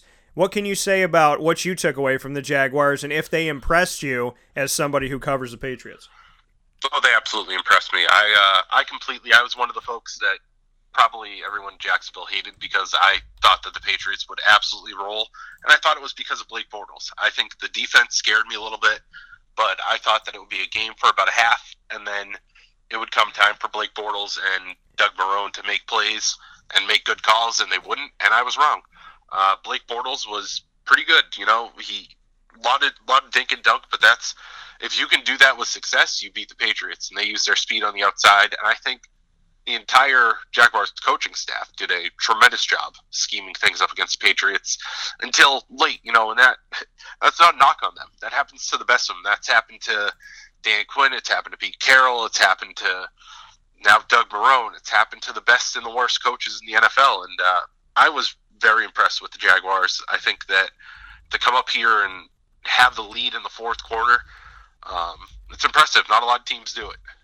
And there's a notion, speaking here with Matt LePan, there's a notion that the that the Jaguars don't have what they need, aka you know not having a quarterback, and Blake Bortles not somebody that they can trust in and, and somebody that they can have faith in. There was a lot of outside noise about Blake Bortles. Now, I've been a supporter of the post Blaine Gabbert era, giving Blake Bortles a fair shot he was told when he was at UCF that he had no business being in the Fiesta Bowl, and they went there and took total care of not only Baylor, but of the nation's thoughts on what UCF was and what they could do in that big time bowl game. Then he moves forward. He's in the top five picks. He goes to Jacksonville. All the conversations about Johnny Manziel, and little to none of it is about Blake Bortles, who goes and plays in his in the third game of the season for the team. Sat out the first two, Chad Henne starting, and then it's been Blake all the way through, and he has been able to stay healthy, knock on wood, to play 14 of 14 games as a rookie, and then play all 16, all 16, all 16, and then the three in this playoff series that they had from the wild card all the way through to the championship game. Yet for everything that he has done and for the moves he's tried to make, and the notion that he's had three different offenses in four years, and 75% of the time he has to learn a different nuance, there's still been a lot of outside noise, a lot of outside hatred, and he's been the butt end of a lot of jokes. Did he show you anything in this game to make you take a step back and say, you know what? Maybe Blake Bortles is a little bit better than people have expected of him? I mean, I've always thought he was better than people say. I don't think he's, you know, quote unquote trash like Jadeveon Clowney says, or, you know, oh, I want to make him look like Blake Bortles. I think that's always been, you know, it's funny to hear other players say it, and then he goes out and beats them this year at least. Um, I just don't know. I like Blake's game. I don't love it. I don't know if he can lead this team to a Super Bowl without a little more help on offense. So I think that you know, if he does what he did in this playoff run, where he just protects the ball, you know, kind of check down, do those things, I think that they can have some success. I think they need a few more pieces around him, and their defense needs to grow up a little bit more for them to be able to do that. A la, you know, the, the first half of this Patriots run where, you know, in 01, Tom Brady was a game manager. If Bortles is going to be that, that's great. But I think that, you know, it wouldn't hurt for them to look for a little competition for him because there's not a whole lot pushing him from behind. I don't think they need to take a quarterback in the first round, but I think a little competition wouldn't hurt him, wouldn't hurt his career. And I think that they they need to go out and they need to secure him some legit weapons on the outside. I know that they had Allen Robinson, he went down. You know that's unfortunate, but they they never really seemed to click as it was. When you look and you see Allen Hurns, Marquise Lee, Keenan Cole, Keelan Cole, Dede Westbrook, you know Marcedes Lewis, who's he played well, but he's a hundred. You know, he's been he might have been there. Was he there for the expansion? It sure feels like it. and He's been James there for a very long time. He's spent over a decade with the team. Yeah. So I think that if they want to stick with him, they need to surround him with better talent, and then you know rely on that defense. But I, I think that a lot of the the hatred should go away after this playoff run. He didn't play great in the Buffalo game or even really in the Pittsburgh game, but he came out and he played a great game. He executed the game plan just about to perfection, and just came up that little bit short. Yeah, you know, and speaking here, you know, on Wake Up Call with Dan Tortora, I'm proud to do so with Matt LePan. Matt LePan, you can find him with as a Patriots writer at Pro Football Central and the host of Patriots Central Radio.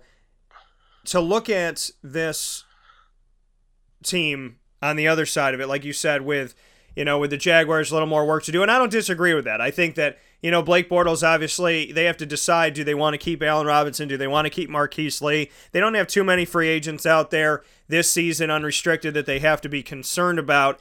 You know, but the the nucleus you keep together when you have this much success, you try and keep everything together and then make a couple moves here and there. Work on the offensive line, left guard, right guard, do some things like that. Get some more depth in the in receiver and secondary and whatnot.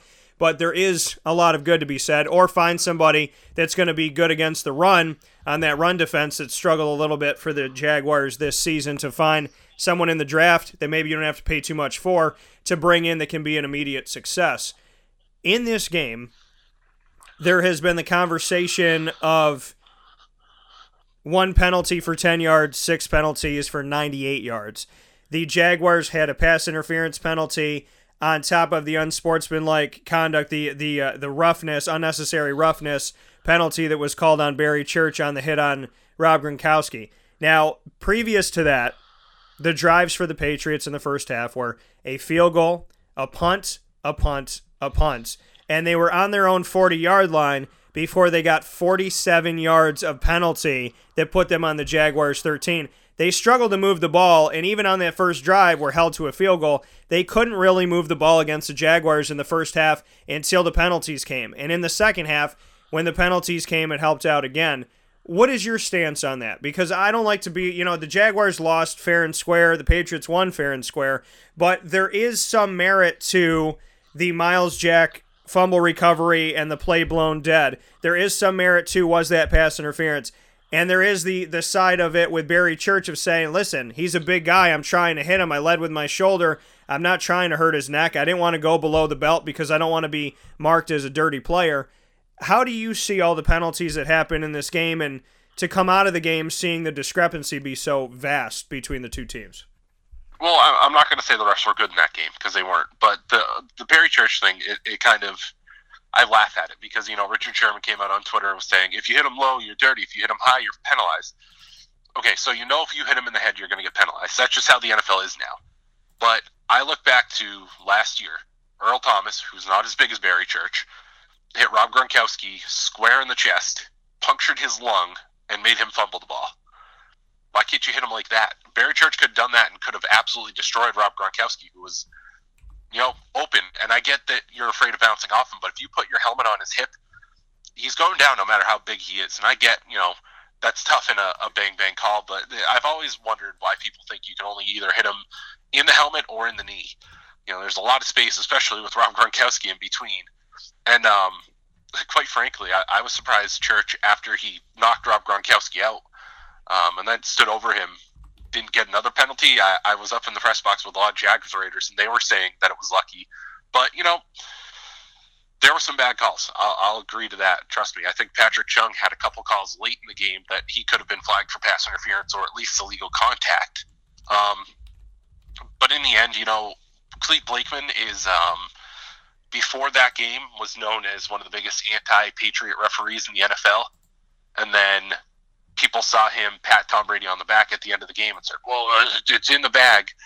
You know, uh, refs do that after every game. It's just in that game it happened to be there, and people missed that he shook Blake Bortles' hand to start the game. So I don't think it was in the bag. I, I don't, by any stretch of the imagination, think so. I do think the Jaguars have legit gripes with some of the missed calls and some of the calls that were made. Um, yeah, I don't I don't blame them at all for being questioning the the level of refereeing. It hasn't been good all year, and on the biggest stage, it's supposed to be better, and it wasn't for them. Um, you know, it's unfortunate, and if I was on the other side, I'd probably feel the same way. Um, but yeah, like I said, I, I don't think there was any fixing or anything like that. I think that you know, unfortunately, the the flags flew. You know, some of them legit, some of them questionable, one way and not the other. And I think that the Patriots the past two years have been the least or second least penalized team in the NFL. So from the perspective of being up here, we don't see a ton of flags thrown against them, regardless. And again, some people might say that's because the NFL loves the Patriots, even though you know there was the whole there's it's a whole lot of stuff that it's just not worth getting into in terms of Spygate, Deflategate, all that stuff. Um, and yeah, I think the Jaguars have a great, but I don't think that it was huge deciding factor. It swung momentum a little bit, but in the second half, the Jaguars had a lot of good opportunities, and unfortunately, they just came a little short. Like I said, I was super impressed with this team, and, and I don't think the flags are what necessarily brought them down at the end of the game. I think that may have gone to more conservative play calling. That coming from Matt LePan, Patriots writer at Pro Football Central and host of Patriots Central Radio. Matt, before I let you go, the the the secret sauce, the the beauty that that is the game of Tom Brady. To look at a guy who was a backup quarterback in college, someone who was drafted very very close to the seventh round in his draft a long time ago. Somebody who is getting older yet looks just as good, sometimes even better than he has in the past.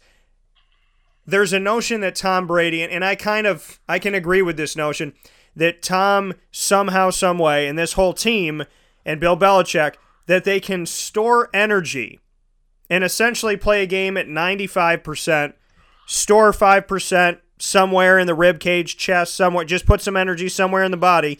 And in that fourth quarter, when they see that linebacker lagging or they see that secondary guy kind of huffing and puffing a little bit, that's when he kicks in that other 5%. There's something about finishing the first half, finishing the second half, second half comebacks, coming back in games, no matter what they're down by. Obviously, the Falcons Super Bowl, and, and that's that's a big sign of this. You got to make phenomenal catches. You're always rolling the dice on yourself and hoping that it comes up snake eyes. But more often than not, for the Patriots and for Tom Brady, it does. Do you believe in the notion that somehow, some way, he can kind of play the game, but pack in a little bit of that extra energy toward the end to say, you know what? We're going to play this game. We're going to go almost full tilt. And then as soon as we see them lag, as soon as we see a mistake, we're going to attack it. Because somehow, some way, he always seems, and the team always seems, to have more energy at the most opportune time. What is it about Tom Brady and what is it about the Patriots from your point of view? Well, you know, it's um one of the one of my favorite things about the Super Bowl DVD they came out with last year was pretty much talking about exactly what you talked about. In training camp and behind the fields at Gillette Stadium is the the training practice fields, and they built specifically built a hill on the back end of the practice field, and they make these players run up these hills after full training camp practices. So I know that this year against the Jaguars, when there was the joint practices, some of the Jags players hopped in as well. Um, you know, it was full tilt, and you hear Bill Belichick and one of his assistants, Dante Scarnecchia, who, for my money, is the best offensive line coach and the best assistant coach in the NFL, and he's been doing it for 40 years. Always says, "This is for the fourth quarter of the Super Bowl. This is for those times we're down. This is for when you think there's nothing left." And it's just that attention to detail, that that little extra, like you said, that five percent, the extra attention to detail, the extra sprints, and for Tom Brady, I mean, he, he's got that whole TB12 method, and while some of it is, you know, a, a bunch of a, a crock, if I will, some of it works, and mentally it gives him that edge. And if he thinks he can get better at the end of the game, and he thinks he can get better with age, then it's that mentality, and it's knowing that they've been there before that gets them that little edge at the very end. And I think it's you know the preparation, the mentality, and then the success. It continues to breed success no matter what situation you're in. It doesn't hurt to be the greatest quarterback of all time and the greatest coach of all time. When you see this, though, I mean, he's constantly banking on himself and banking on that belief that he's going to figure it out. He's going to find a way to get it done. I mean, as somebody who covers the Patriots as devoutly as you do, is it nerve wracking? And do you kind of do you kind of look at it and say, Tom, you know, you've been rolling this dice for a long time, and and you know, it keeps coming up snake eyes. It keeps coming up in your favor, but maybe, just maybe, that's not going to happen someday. I mean, it's easy to see that he's been successful for so long that you, you could keep rolling that dice and believe that it's gonna it's going to keep coming up the way that it needs to come up and you're going to get exactly what you need to continue to you know beat the vegas table but is it nerve-wracking and do you kind of feel like sometimes this this surge back just like in the super bowl that it's like you know you're kind of you're kind of testing fate a little bit too much Oh, absolutely. Eventually, it's going to run out. Eventually, and it, it's probably sooner rather than later that's going to happen too. Um, and you know, I'm one of the people who I'm I'm kind of jaded because you know I've known almost nothing but winning in terms of my young adult and into my adult life with them. Eventually, it's going to have to run out, and I was exhausted after that game because the ebbs and flows, the ups and downs. It felt like the Super Bowl last year, and when Myles Jack forced that fumble, I thought to myself, "This is it. This is where it all comes down." And you know, with the Seth Wickersham articles and the thoughts of cheating and X and Y and Z, you think eventually they're going to lose that mentality, and they didn't this time. But it's I know for I know it's not going to last forever, and I think Patriots fans know they just don't want to admit it. But yeah, it's it's exhausting. It's nerve wracking.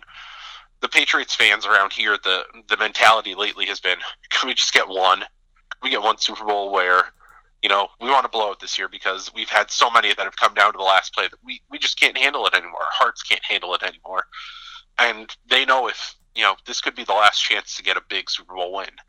And it could be the last chance overall to get a Super Bowl win. You just don't know. You don't know when it's going to come. You know, Brett Favre was good at 40. He sucked at 41. Peyton Manning was an MVP at 39. He sucked at 40. So you just never know when it's going to come.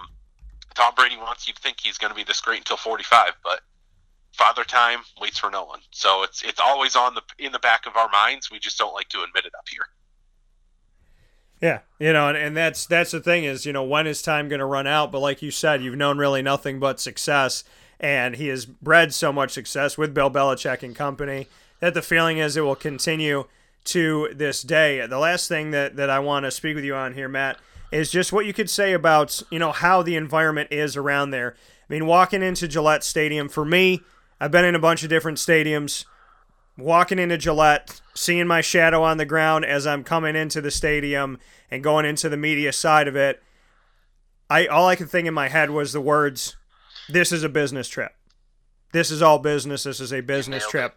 I mean, nailed it. and and- and just bring me into because I felt it coming into the building. But you and I have been in the building. you know, there's there's a lot of people that that haven't been in it or haven't been in the scope of being in the press box and coming in in suit and tie and you know going into you know the studios and whatnot. Bring me into that because I felt that from the moment I was about ten steps out of the building, I felt this is a business trip. Just what you can say about that. Yeah, it's business, and you know, a lot of teams speak of that too because they come in, you know, kind of back roads from Providence, Rhode Island, and they're driving through neighborhoods, and all of a sudden, here come the lights of the stadium, and you just feel that difference. Um, you know, I've been to a lot of stadiums too, and a lot of them, you know, they they let things go a little more. But here, you know, there's a heavy security presence. There, it's all business. There's signs everywhere saying, you know, this is business. Essentially, you know, they're saying that if you want to win, you have to be 100% all the time. And that's always the feeling inside of that stadium from Monday through Sunday. It's business, it's 100% laser focus, and there's plenty of fun to be had down there. You know, you were in the studio with us during the pre and post game show on Patriots.com that I helped produce, and there's fun, but when it comes to the game time, especially, it's business. It is laser focus. It's 100%. Look at what look at how Bill Belichick approaches game days. That's how he approaches every day, and that's that's all you need to know. How Bill Belichick approaches it is what every day is there. Yeah, and that's you know it's exactly how it feels in the belly of the beast, you know, and, and in a team that you know for all intents and purposes that felt like walking into a Super Bowl and going into that game and having to play in that type of matchup. And if it says anything about anything, Bill Belichick was fired. He had a coordinator under him and Nick Saban who was also fired, and Tom Brady was a backup quarterback. So and and and just to kind of go off of that really really quick they seem to draft better and make better choices. I mean, Danny Amendola, I think, gets lost on another team. Wes Welker did get lost on, you know, elsewhere.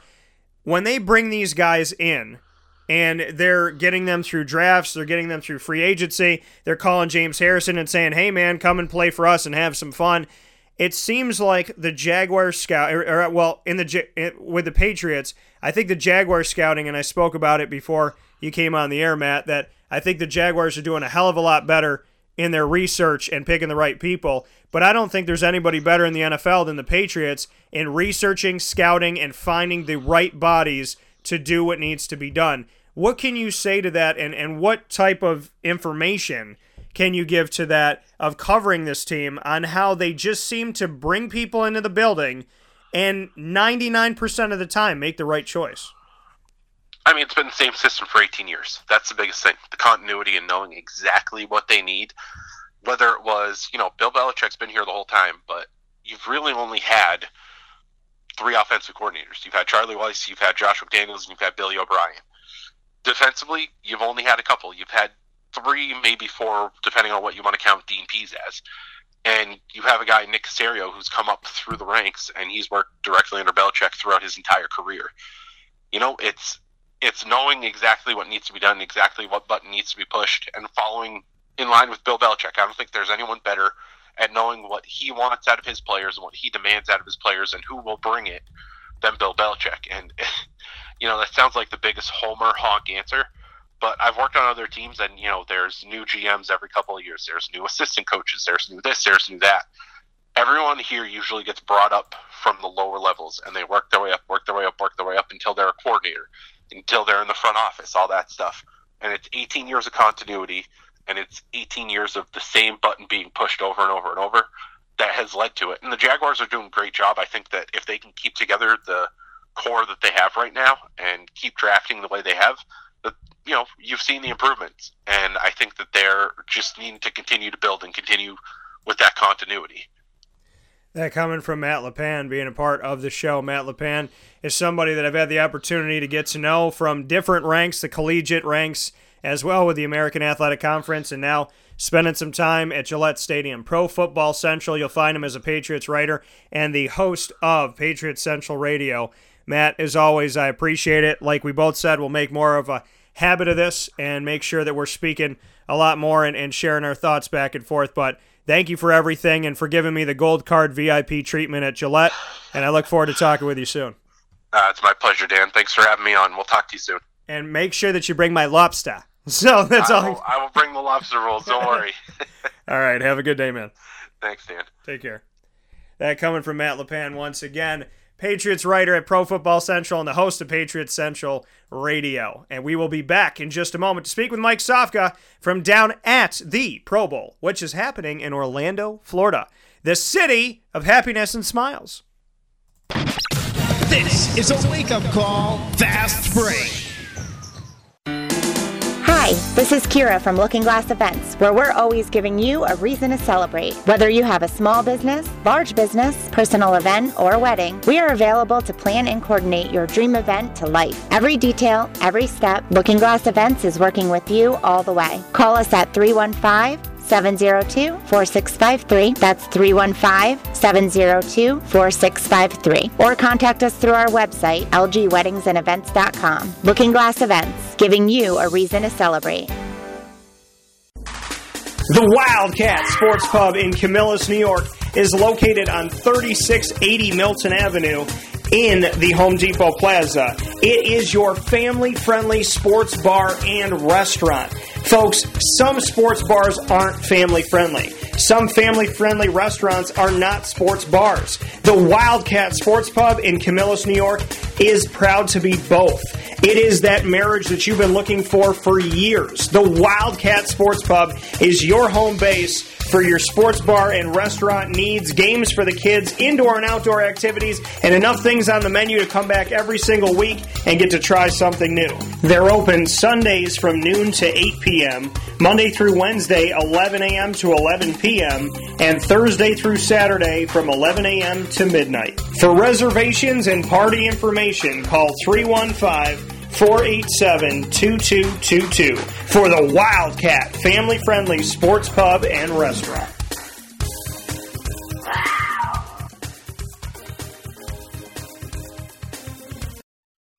Welcome back here to Wake Up Call with Dan Tortora on wakeupcalldt.com, your one stop sports shop, and on mixlr.com backslash wakeupcall DT. Happy to have you here on the broadcast every Monday through Friday from 9 a.m. to 11 a.m. Eastern Time. Always appreciate you taking some time on the live line. You can go to wakeupcalldt.com and go to the archive by clicking on the RSS feed, the iTunes podcast, and the downloadable app powered by Podbean, which is Wake Up Call DT. You can get all of that in one place on wakeupcalldt.com. So make sure that you jump on there and do exactly that. And if you haven't become a member of mixlr.com backslash wakeupcalldt and or have not become a member of wakeupcalldt.com, they're both free, they're both easy, and make sure you do it today so that you don't miss a moment of the action and everything that's going on. As you know, on Friday shows, there's Fantasy Football Friday. Mike Sofka and I are consistently discussing what's going on in the fantasy world and linking it to reality, giving you our thoughts on both scopes. So, how you can help out your team during the season in daily fantasy, and of course, giving you our thoughts on the games that are coming up. Well, the Pro Bowl game is going on, folks. That is happening this weekend. Little shift of the guard in the last few years to say that the Pro Bowl was going to be. It's a nice little break after the championship round. Got a little Pro Bowl action. Then you go in to the Super Bowl. They moved it to Orlando, Florida, after being in Hawaii for so many years. So it's been fun. It's exciting. It's interesting. And because Mike Sofka is down in Central Florida, he has the opportunity to shoot over there. And last year he hung out for a bit. This year he did the same. So Mike is back on the show of Hall of Fame FantasyFootball.com, and we are here to discuss his Pro Bowl coverage right now. Mike, how you doing today? Good. How are you? Good. And just uh, to take away what you saw from this, the Pro Bowl was something that I feel has gotten laughed off over the years, and it's pointless, and why are they doing it, and who cares, and yada, yada, yada. And then they moved it to Orlando, which is the city of, like I said, happiness and smiles and a good time. There's tourism everywhere. It is the tourist capital of the world in a lot of respects. So, with that being said, I think that there's been a rejuvenation to the game, from my opinion. But you're physically down there. Do you feel like the game has been rejuvenated, or there's some there's some more fun or, or more care around it now that it's in a place like Orlando, Florida? Well, you know, I think it's a celebration of the game, and I think the NFL got it right last year, realized it quickly re-upped again for this year because they, Disney's involved. I mean, that's where you know all the auxiliary events, all the things that aren't the game itself, most of them are right there on Disney property. And Disney is one of the few places in the world, not just the country, in the world that can pull off an event like this. It's an Olympic type event where you have auxiliary activities, promotions, appearances, uh, fan friendly areas. Then you got the players actually working, yet the fans have some access to the players. So, I mean, a place like Disney is able to pull it off. There's limited access. Not everyone can get in. You know, they don't want the place overrun. But if you think about it, when the game was in Hawaii, it was a great trip for the players, I'm sure. Because, I mean, who doesn't want to take their family to Hawaii? The problem is, unless you're living in Hawaii, it was a it was a real expensive trip. It's it's a long flight. There's a lot of East Coast fans. At least half half the NFL fans are, are East Coast, Midwest, and you know it takes a lot to. Not everybody can pick up and go to Hawaii nowadays with airline travel, affordable like it is, and you know Orlando market, Orlando area around Disney as well as Disney property itself. There's plenty of opportunity for people to visit this market more affordably and just like Hawaii, who doesn't want to go to Orlando and take a little vacation or or you know it's easy, quick in, quick out, maybe a cheap flight, but um, overall the experience here is wonderful. You know, with the access they give you, I was able to you know communicate and touch base and meet and greet a couple players and. You know, it, it, it's a nice thing. My my wife and I were both able to go, and you know they have uh, kid friendly things. A lot of the activities are free. It doesn't cost you anything to get into the practices, but you do have to you have to register on the NFL mobile pass. But you know, they teach you how to do that right there when you get there. And you know, Disney does it right, so you know it's it, it's a first class event, and I'm glad I've had the opportunity to to to take part in the activities both last year and this year. And, when you look at that, how easy is it for a fan to? I know you just brought it up a little bit, but you know, when whenever somebody's thinking about the Pro Bowl, uh, there's, you know, there's the notion of, oh well, Dan, I got to buy my plane ticket, then I got to get a hotel, I got to get a ticket to the Pro Bowl game, I got to do this, I got to do that. But the Pro Bowl does things all throughout the week. How easy is the access if you're not going to the game to be able to at least be a part of something? Oh, I could be there every day if I chose to, and it, it's I'm not doing anything, you know, that any other NFL fan throughout the country couldn't do. You know, you just log on to the NFL Pass, and they limit the access, but if you're on top of your game at all, even just a week or so out, you can get access. You couldn't get access to everything. Like even I got shut out on the pro on the uh, skills competition, but that was no big deal. I was there to, you know, see players, meet players, watch players, watch practice you know, celebrate the game of football. Yeah, people say, oh, it's not a serious game, and oh, they don't play defense, and they don't hit, and they don't tackle. Well, yeah, it's a celebration of the game. This isn't the Super Bowl. The Super Bowl is next, you know, the following week.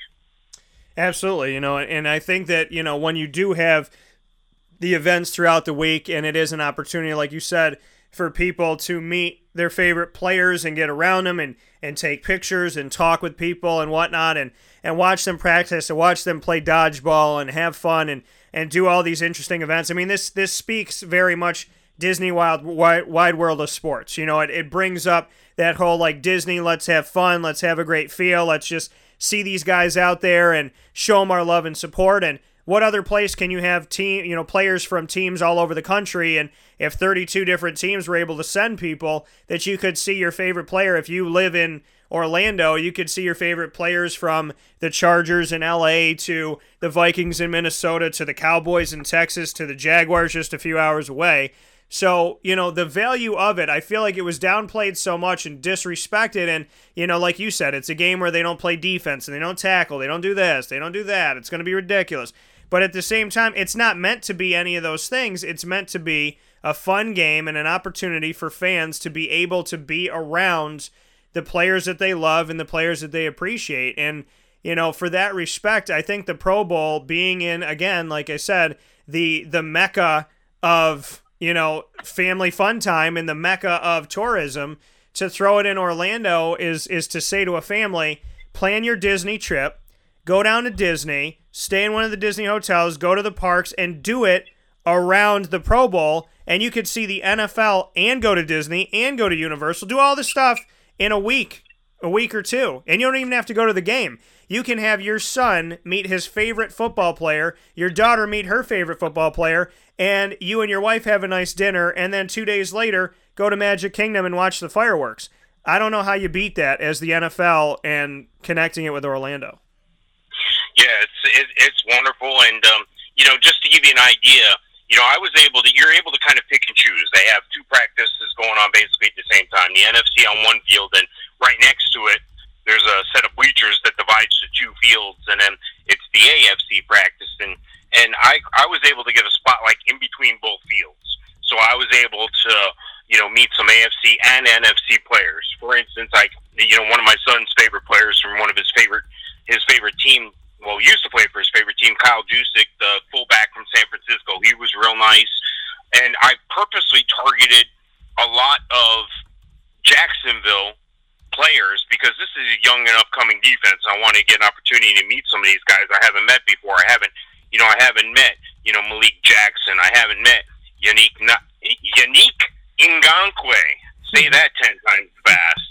Uh, Telvin Smith, AJ Bouye, Jalen Ramsey, I, Aqib Talib, uh, Telvin Smith, um, uh, Von Miller, uh, uh, Pharoh Cooper, Duane Brown, offensive tackle from uh, uh, Seattle.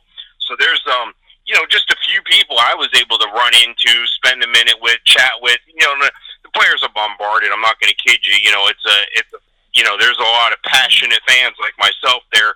You know, wanting to get a piece of these guys, wanting to get an autograph, wanting to get a picture, and they couldn't be nicer. Now, some of them, not every one of them, participated in you know, exchanges with fans or what have you. But for the most part, each of them did a little bit. Even Drew Brees, Alvin Kamara, all the big name stars.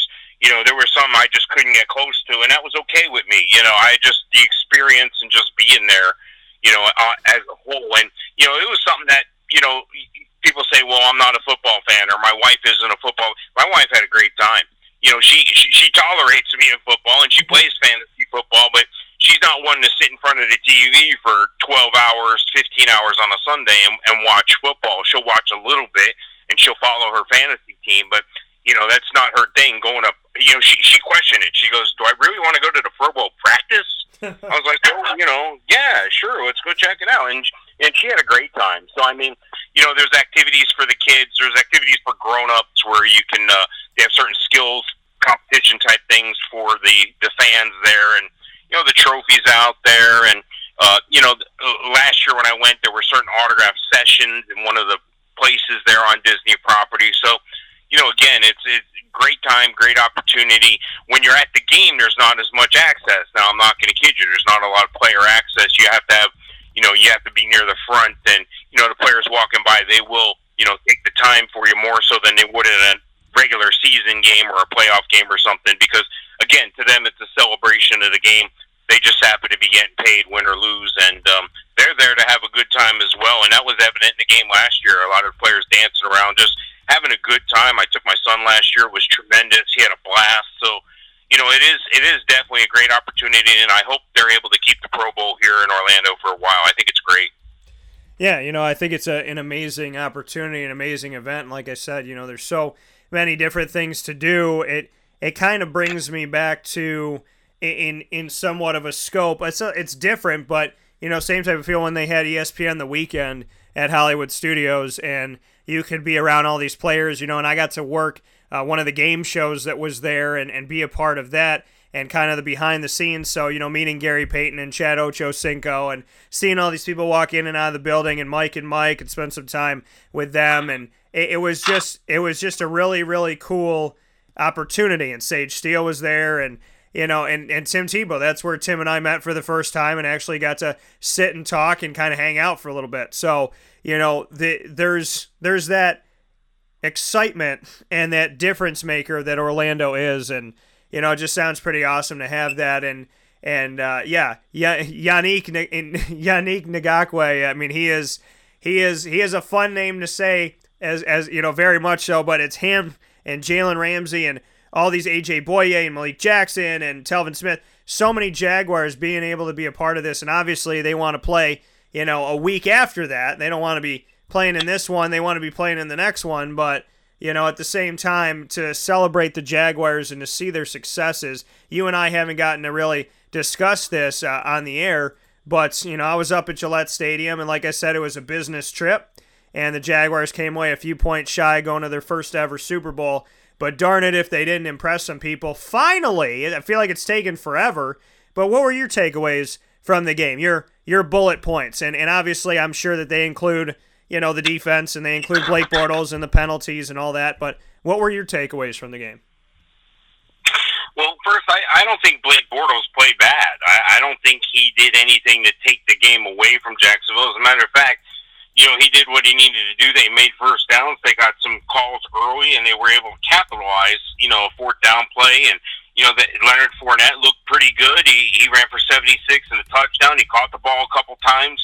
I think TJ Yeldon and his spot usage looked pretty good. And up and down, the defense was just dominant. They were controlling the whole game. You know, Allen Hurns, 80 yards. Where's that been? Haven't seen that in a while. And, you know, but then you flip the coin and you look at the Patriots. Tom Brady did just as well, if not a little bit better, with an extra touchdown than, than Blake Bortles did. And, you know, it, we've said it before. We've we've clowned around with it, them being the evil empire from, you know, from Star Wars. But you know, you could see the tide turning in the fourth quarter. And with like nine minutes to go, and they were like down by ten points or whatever, I'm sitting there going, "Wow, they're going to come back on them. They're going to." You could see it happening. You and and and I give Brady all the credit in the world. You know, it's taken me a while to consider him the greatest of all time. It takes a lot for me to say that over some of the spectacular quarterbacks that have been in this league. But you look at his performance and what he's able to do with what he has to work with. This isn't a guy who's had top level receivers. This isn't a guy who has a top level running back. He's got role player guys who he gets the best out of with his excellent play and his smart play. I mean, I don't even know if Danny Amendola would be rostered on some teams in the league, and he comes up with a couple touchdowns, so and critical ones. So Tom Brady just makes the team and everyone else better.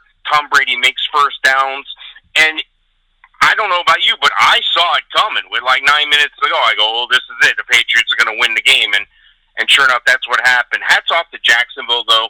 A, a great effort. I, I can't even imagine what that feels like to have your heart ripped out of you at the end. But um, you know, I think they've arrived as one of the elite teams. They have a dynamic defense. They have some great players on offense, and hopefully they can t- continue to put it together.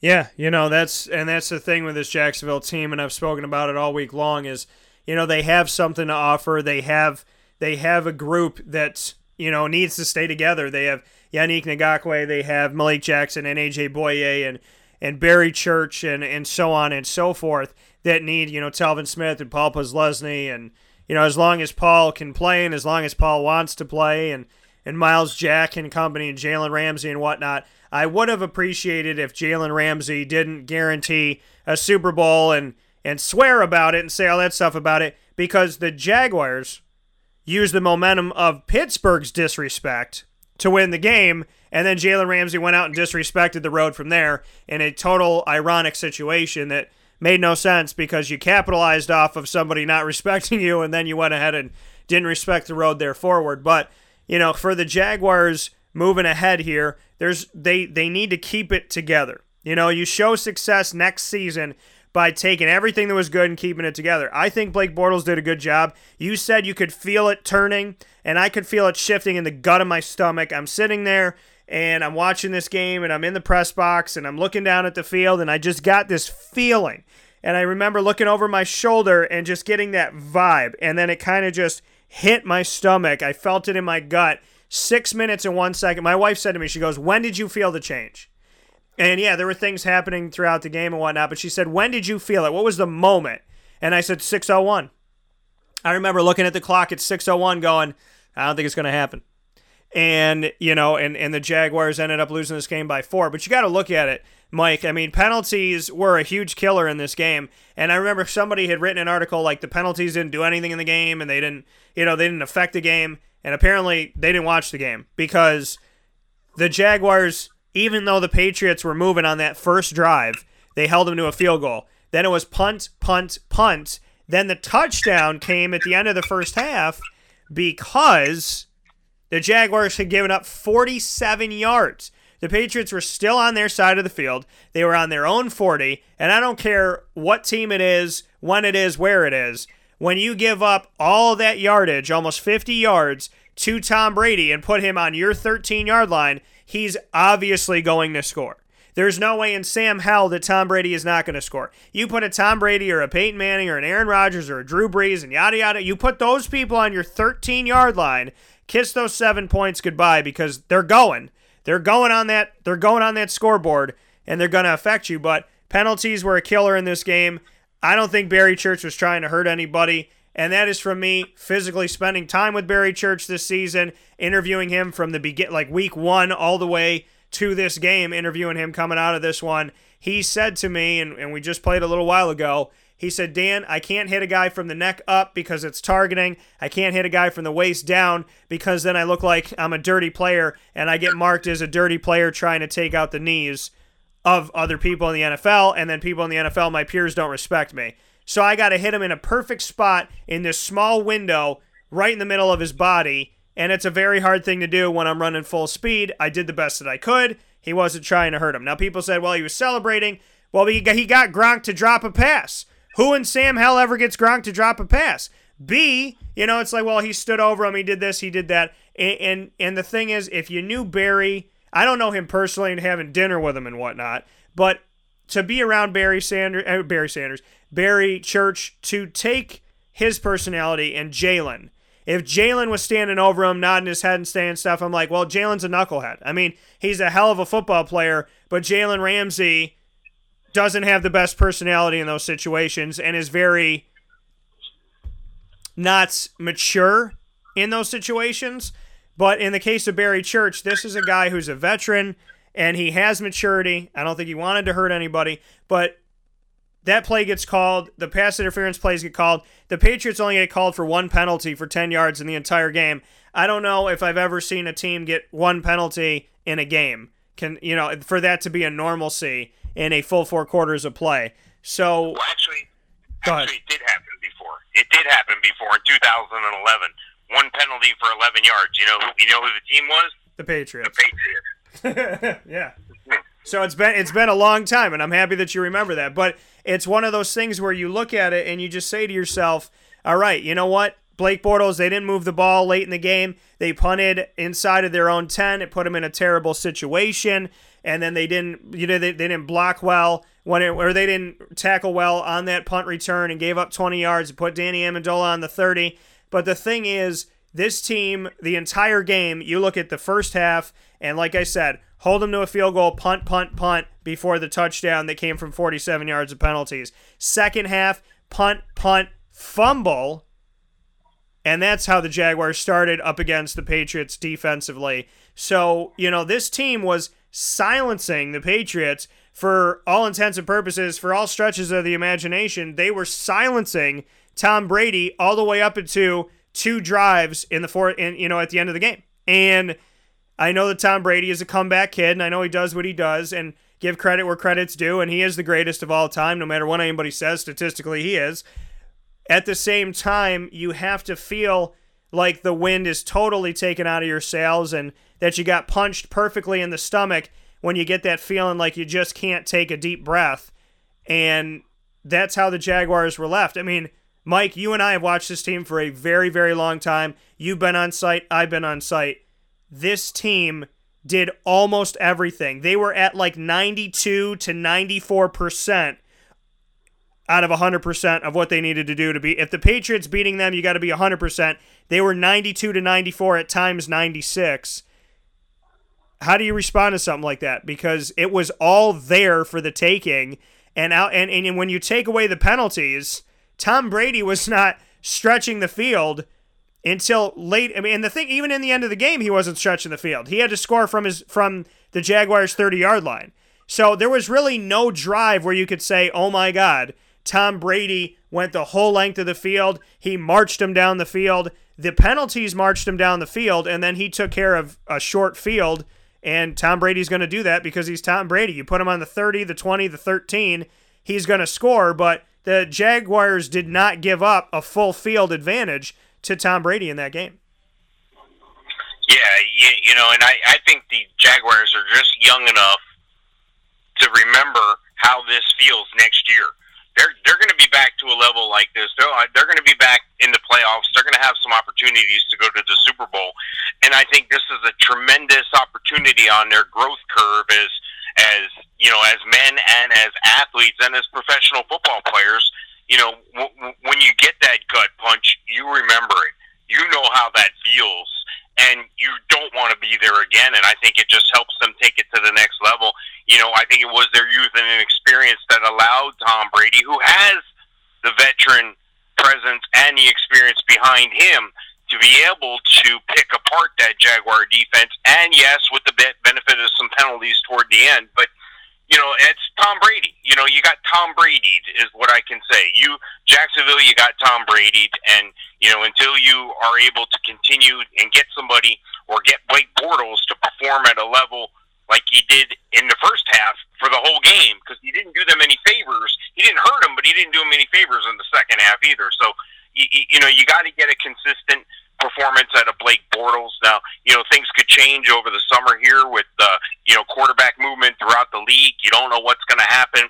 I think, you know, sometimes you don't know what you don't know, and, you know, the grass isn't always greener on the other side. And for what you're going to pay Blake, I think you have to pay him. Even if you're going to bring somebody else in, I think you have to hang on to what you have because, you know, there's no telling what there's no telling if somebody else coming in is going to be any better in that position.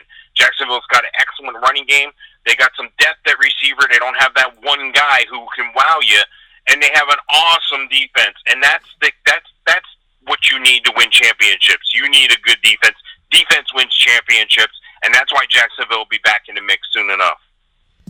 That coming from the man, Mike Sofka of Hall of Fame Fantasy Football.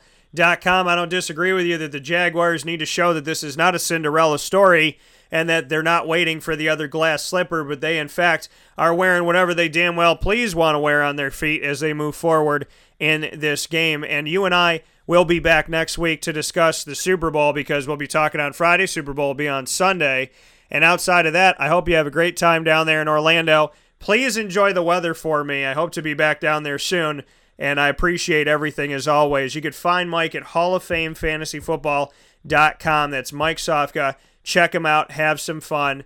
Jacksonville Jaguars, who would have thunk it? Best turnaround story, maybe in all of sports. Three and thirteen to twelve and seven, and four points away from going to the Super Bowl. Mikey, Mike, thank you so much for all that you've done. I appreciate it, brother. All right, thanks, Dan. We'll talk to you next time. All right, take care. That coming from Mike Sofka once again. We'll take a final step aside to wrap up the show in just a moment. This is a wake up call, fast break. Utica Pizza Company spells family. Your family, my family, their family. The recipes that they have shared with each other throughout the years and have now been so gracious to share them with us. I can sit here and talk with you about all the great things that are on the menu, we'd be here forever. So let me say this Utica Pizza Company is second to none. And now you can bring it home with you and you can dine in in the restaurant. UticaPizzaCompany.com will give you all the information that you need. And let me say, these Utica greens, they're the best. Utica Pizza Company. Call them and place your order at 315 214 3060. That's 315 214 3060. Families break bread at Utica Pizza Company. Gear up with the real deal at Dreissig Apparel, creating what people are going to see and learn about you before they even meet you. Gear up for what you need for your team, business, or event. To look professional, look good, and feel good, outfit yourself at DreissigApparel.com. That's D R E I S S I G Apparel.com. The only place to gear up with the real deal. What's the universal language of a fan? Clapping your hands. With Fan Hands, the ultimate sports fan accessory, find your team color, slip them on, and start cheering on your favorite team with 11 different colors, always in stock on fanhands.com, where you'll find the ultimate sports fan accessory. Real fans wear fan hands.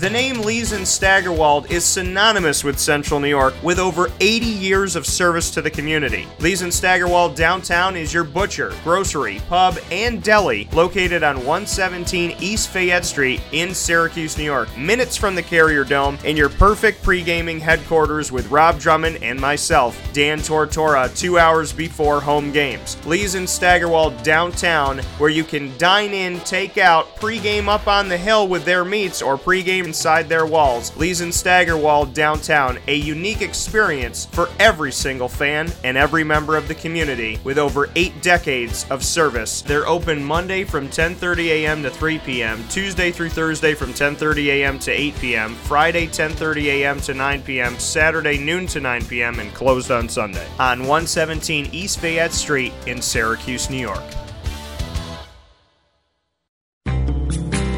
The Penn and Trophy Center on 111 East Willow Street in Syracuse, New York has been making memories for Central New York for over 60 years. It has the trophies for your teams, and when you walk in there, it's so much more than just that. When you walk into the Penn and Trophy Center, you are immersed in the reality that anything can be customized, anything can be engraved, whether it's for your anniversary, your wedding, your bar mitzvah, your birthday party, whatever you want to do with that memory, that watch from grandpa, or that bracelet from mom, or that wedding ring that's been passed down through your family. If you want to get something engraved with a memory to last a lifetime, the Penn and Trophy Center, 111 East Willow Street in Syracuse, New York, where memories are made and where memories last a lifetime.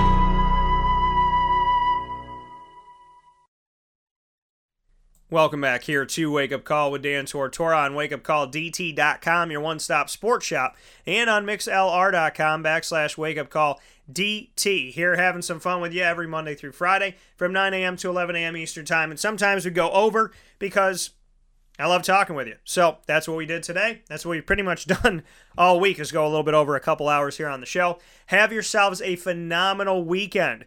Find me on Facebook at Wake Up Call DT. Twitter at Call DT, Instagram at Wake Up Call underscore DT, and make sure you stay close in all ways, shape, and form on wakeupcalldt.com, which has Facebook, Twitter, Instagram, the YouTube channel for Wake Up Call TV, the MixLR live feed on the homepage, and right underneath it, the RSS feed, the iTunes podcast, and the downloadable app powered by Podbean. We are very, very, very, very, very close to 100,000 downloads and over 300,000 plays because of that and because of that opportunity. So we're very close to 100,000 downloads and we are passing 14,000 live listening and uh, on on our total numbers here on mixlr.com backslash wake up call dt you're amazing. Thank you so much. Let's continue to break records and do amazing things together. And we're and i just i can't i can't thank you enough. I really honestly can't thank you enough.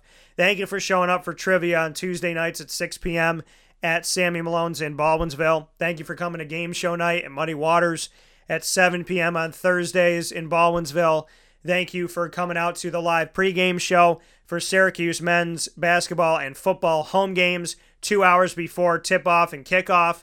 And the next one we have is February 3rd with myself and Gene Waldron standing in for Dale Shackelford, who will be out of town. So Gene and I will be at Lee's at 2 p.m. on Saturday, February 3rd. And at 4 p.m., they will tip off against Virginia at home in the Carrier Dome, trying to win in a rematch of their 68 to 61 loss on the road after Syracuse has two road games against Pittsburgh and Georgia Tech coming up.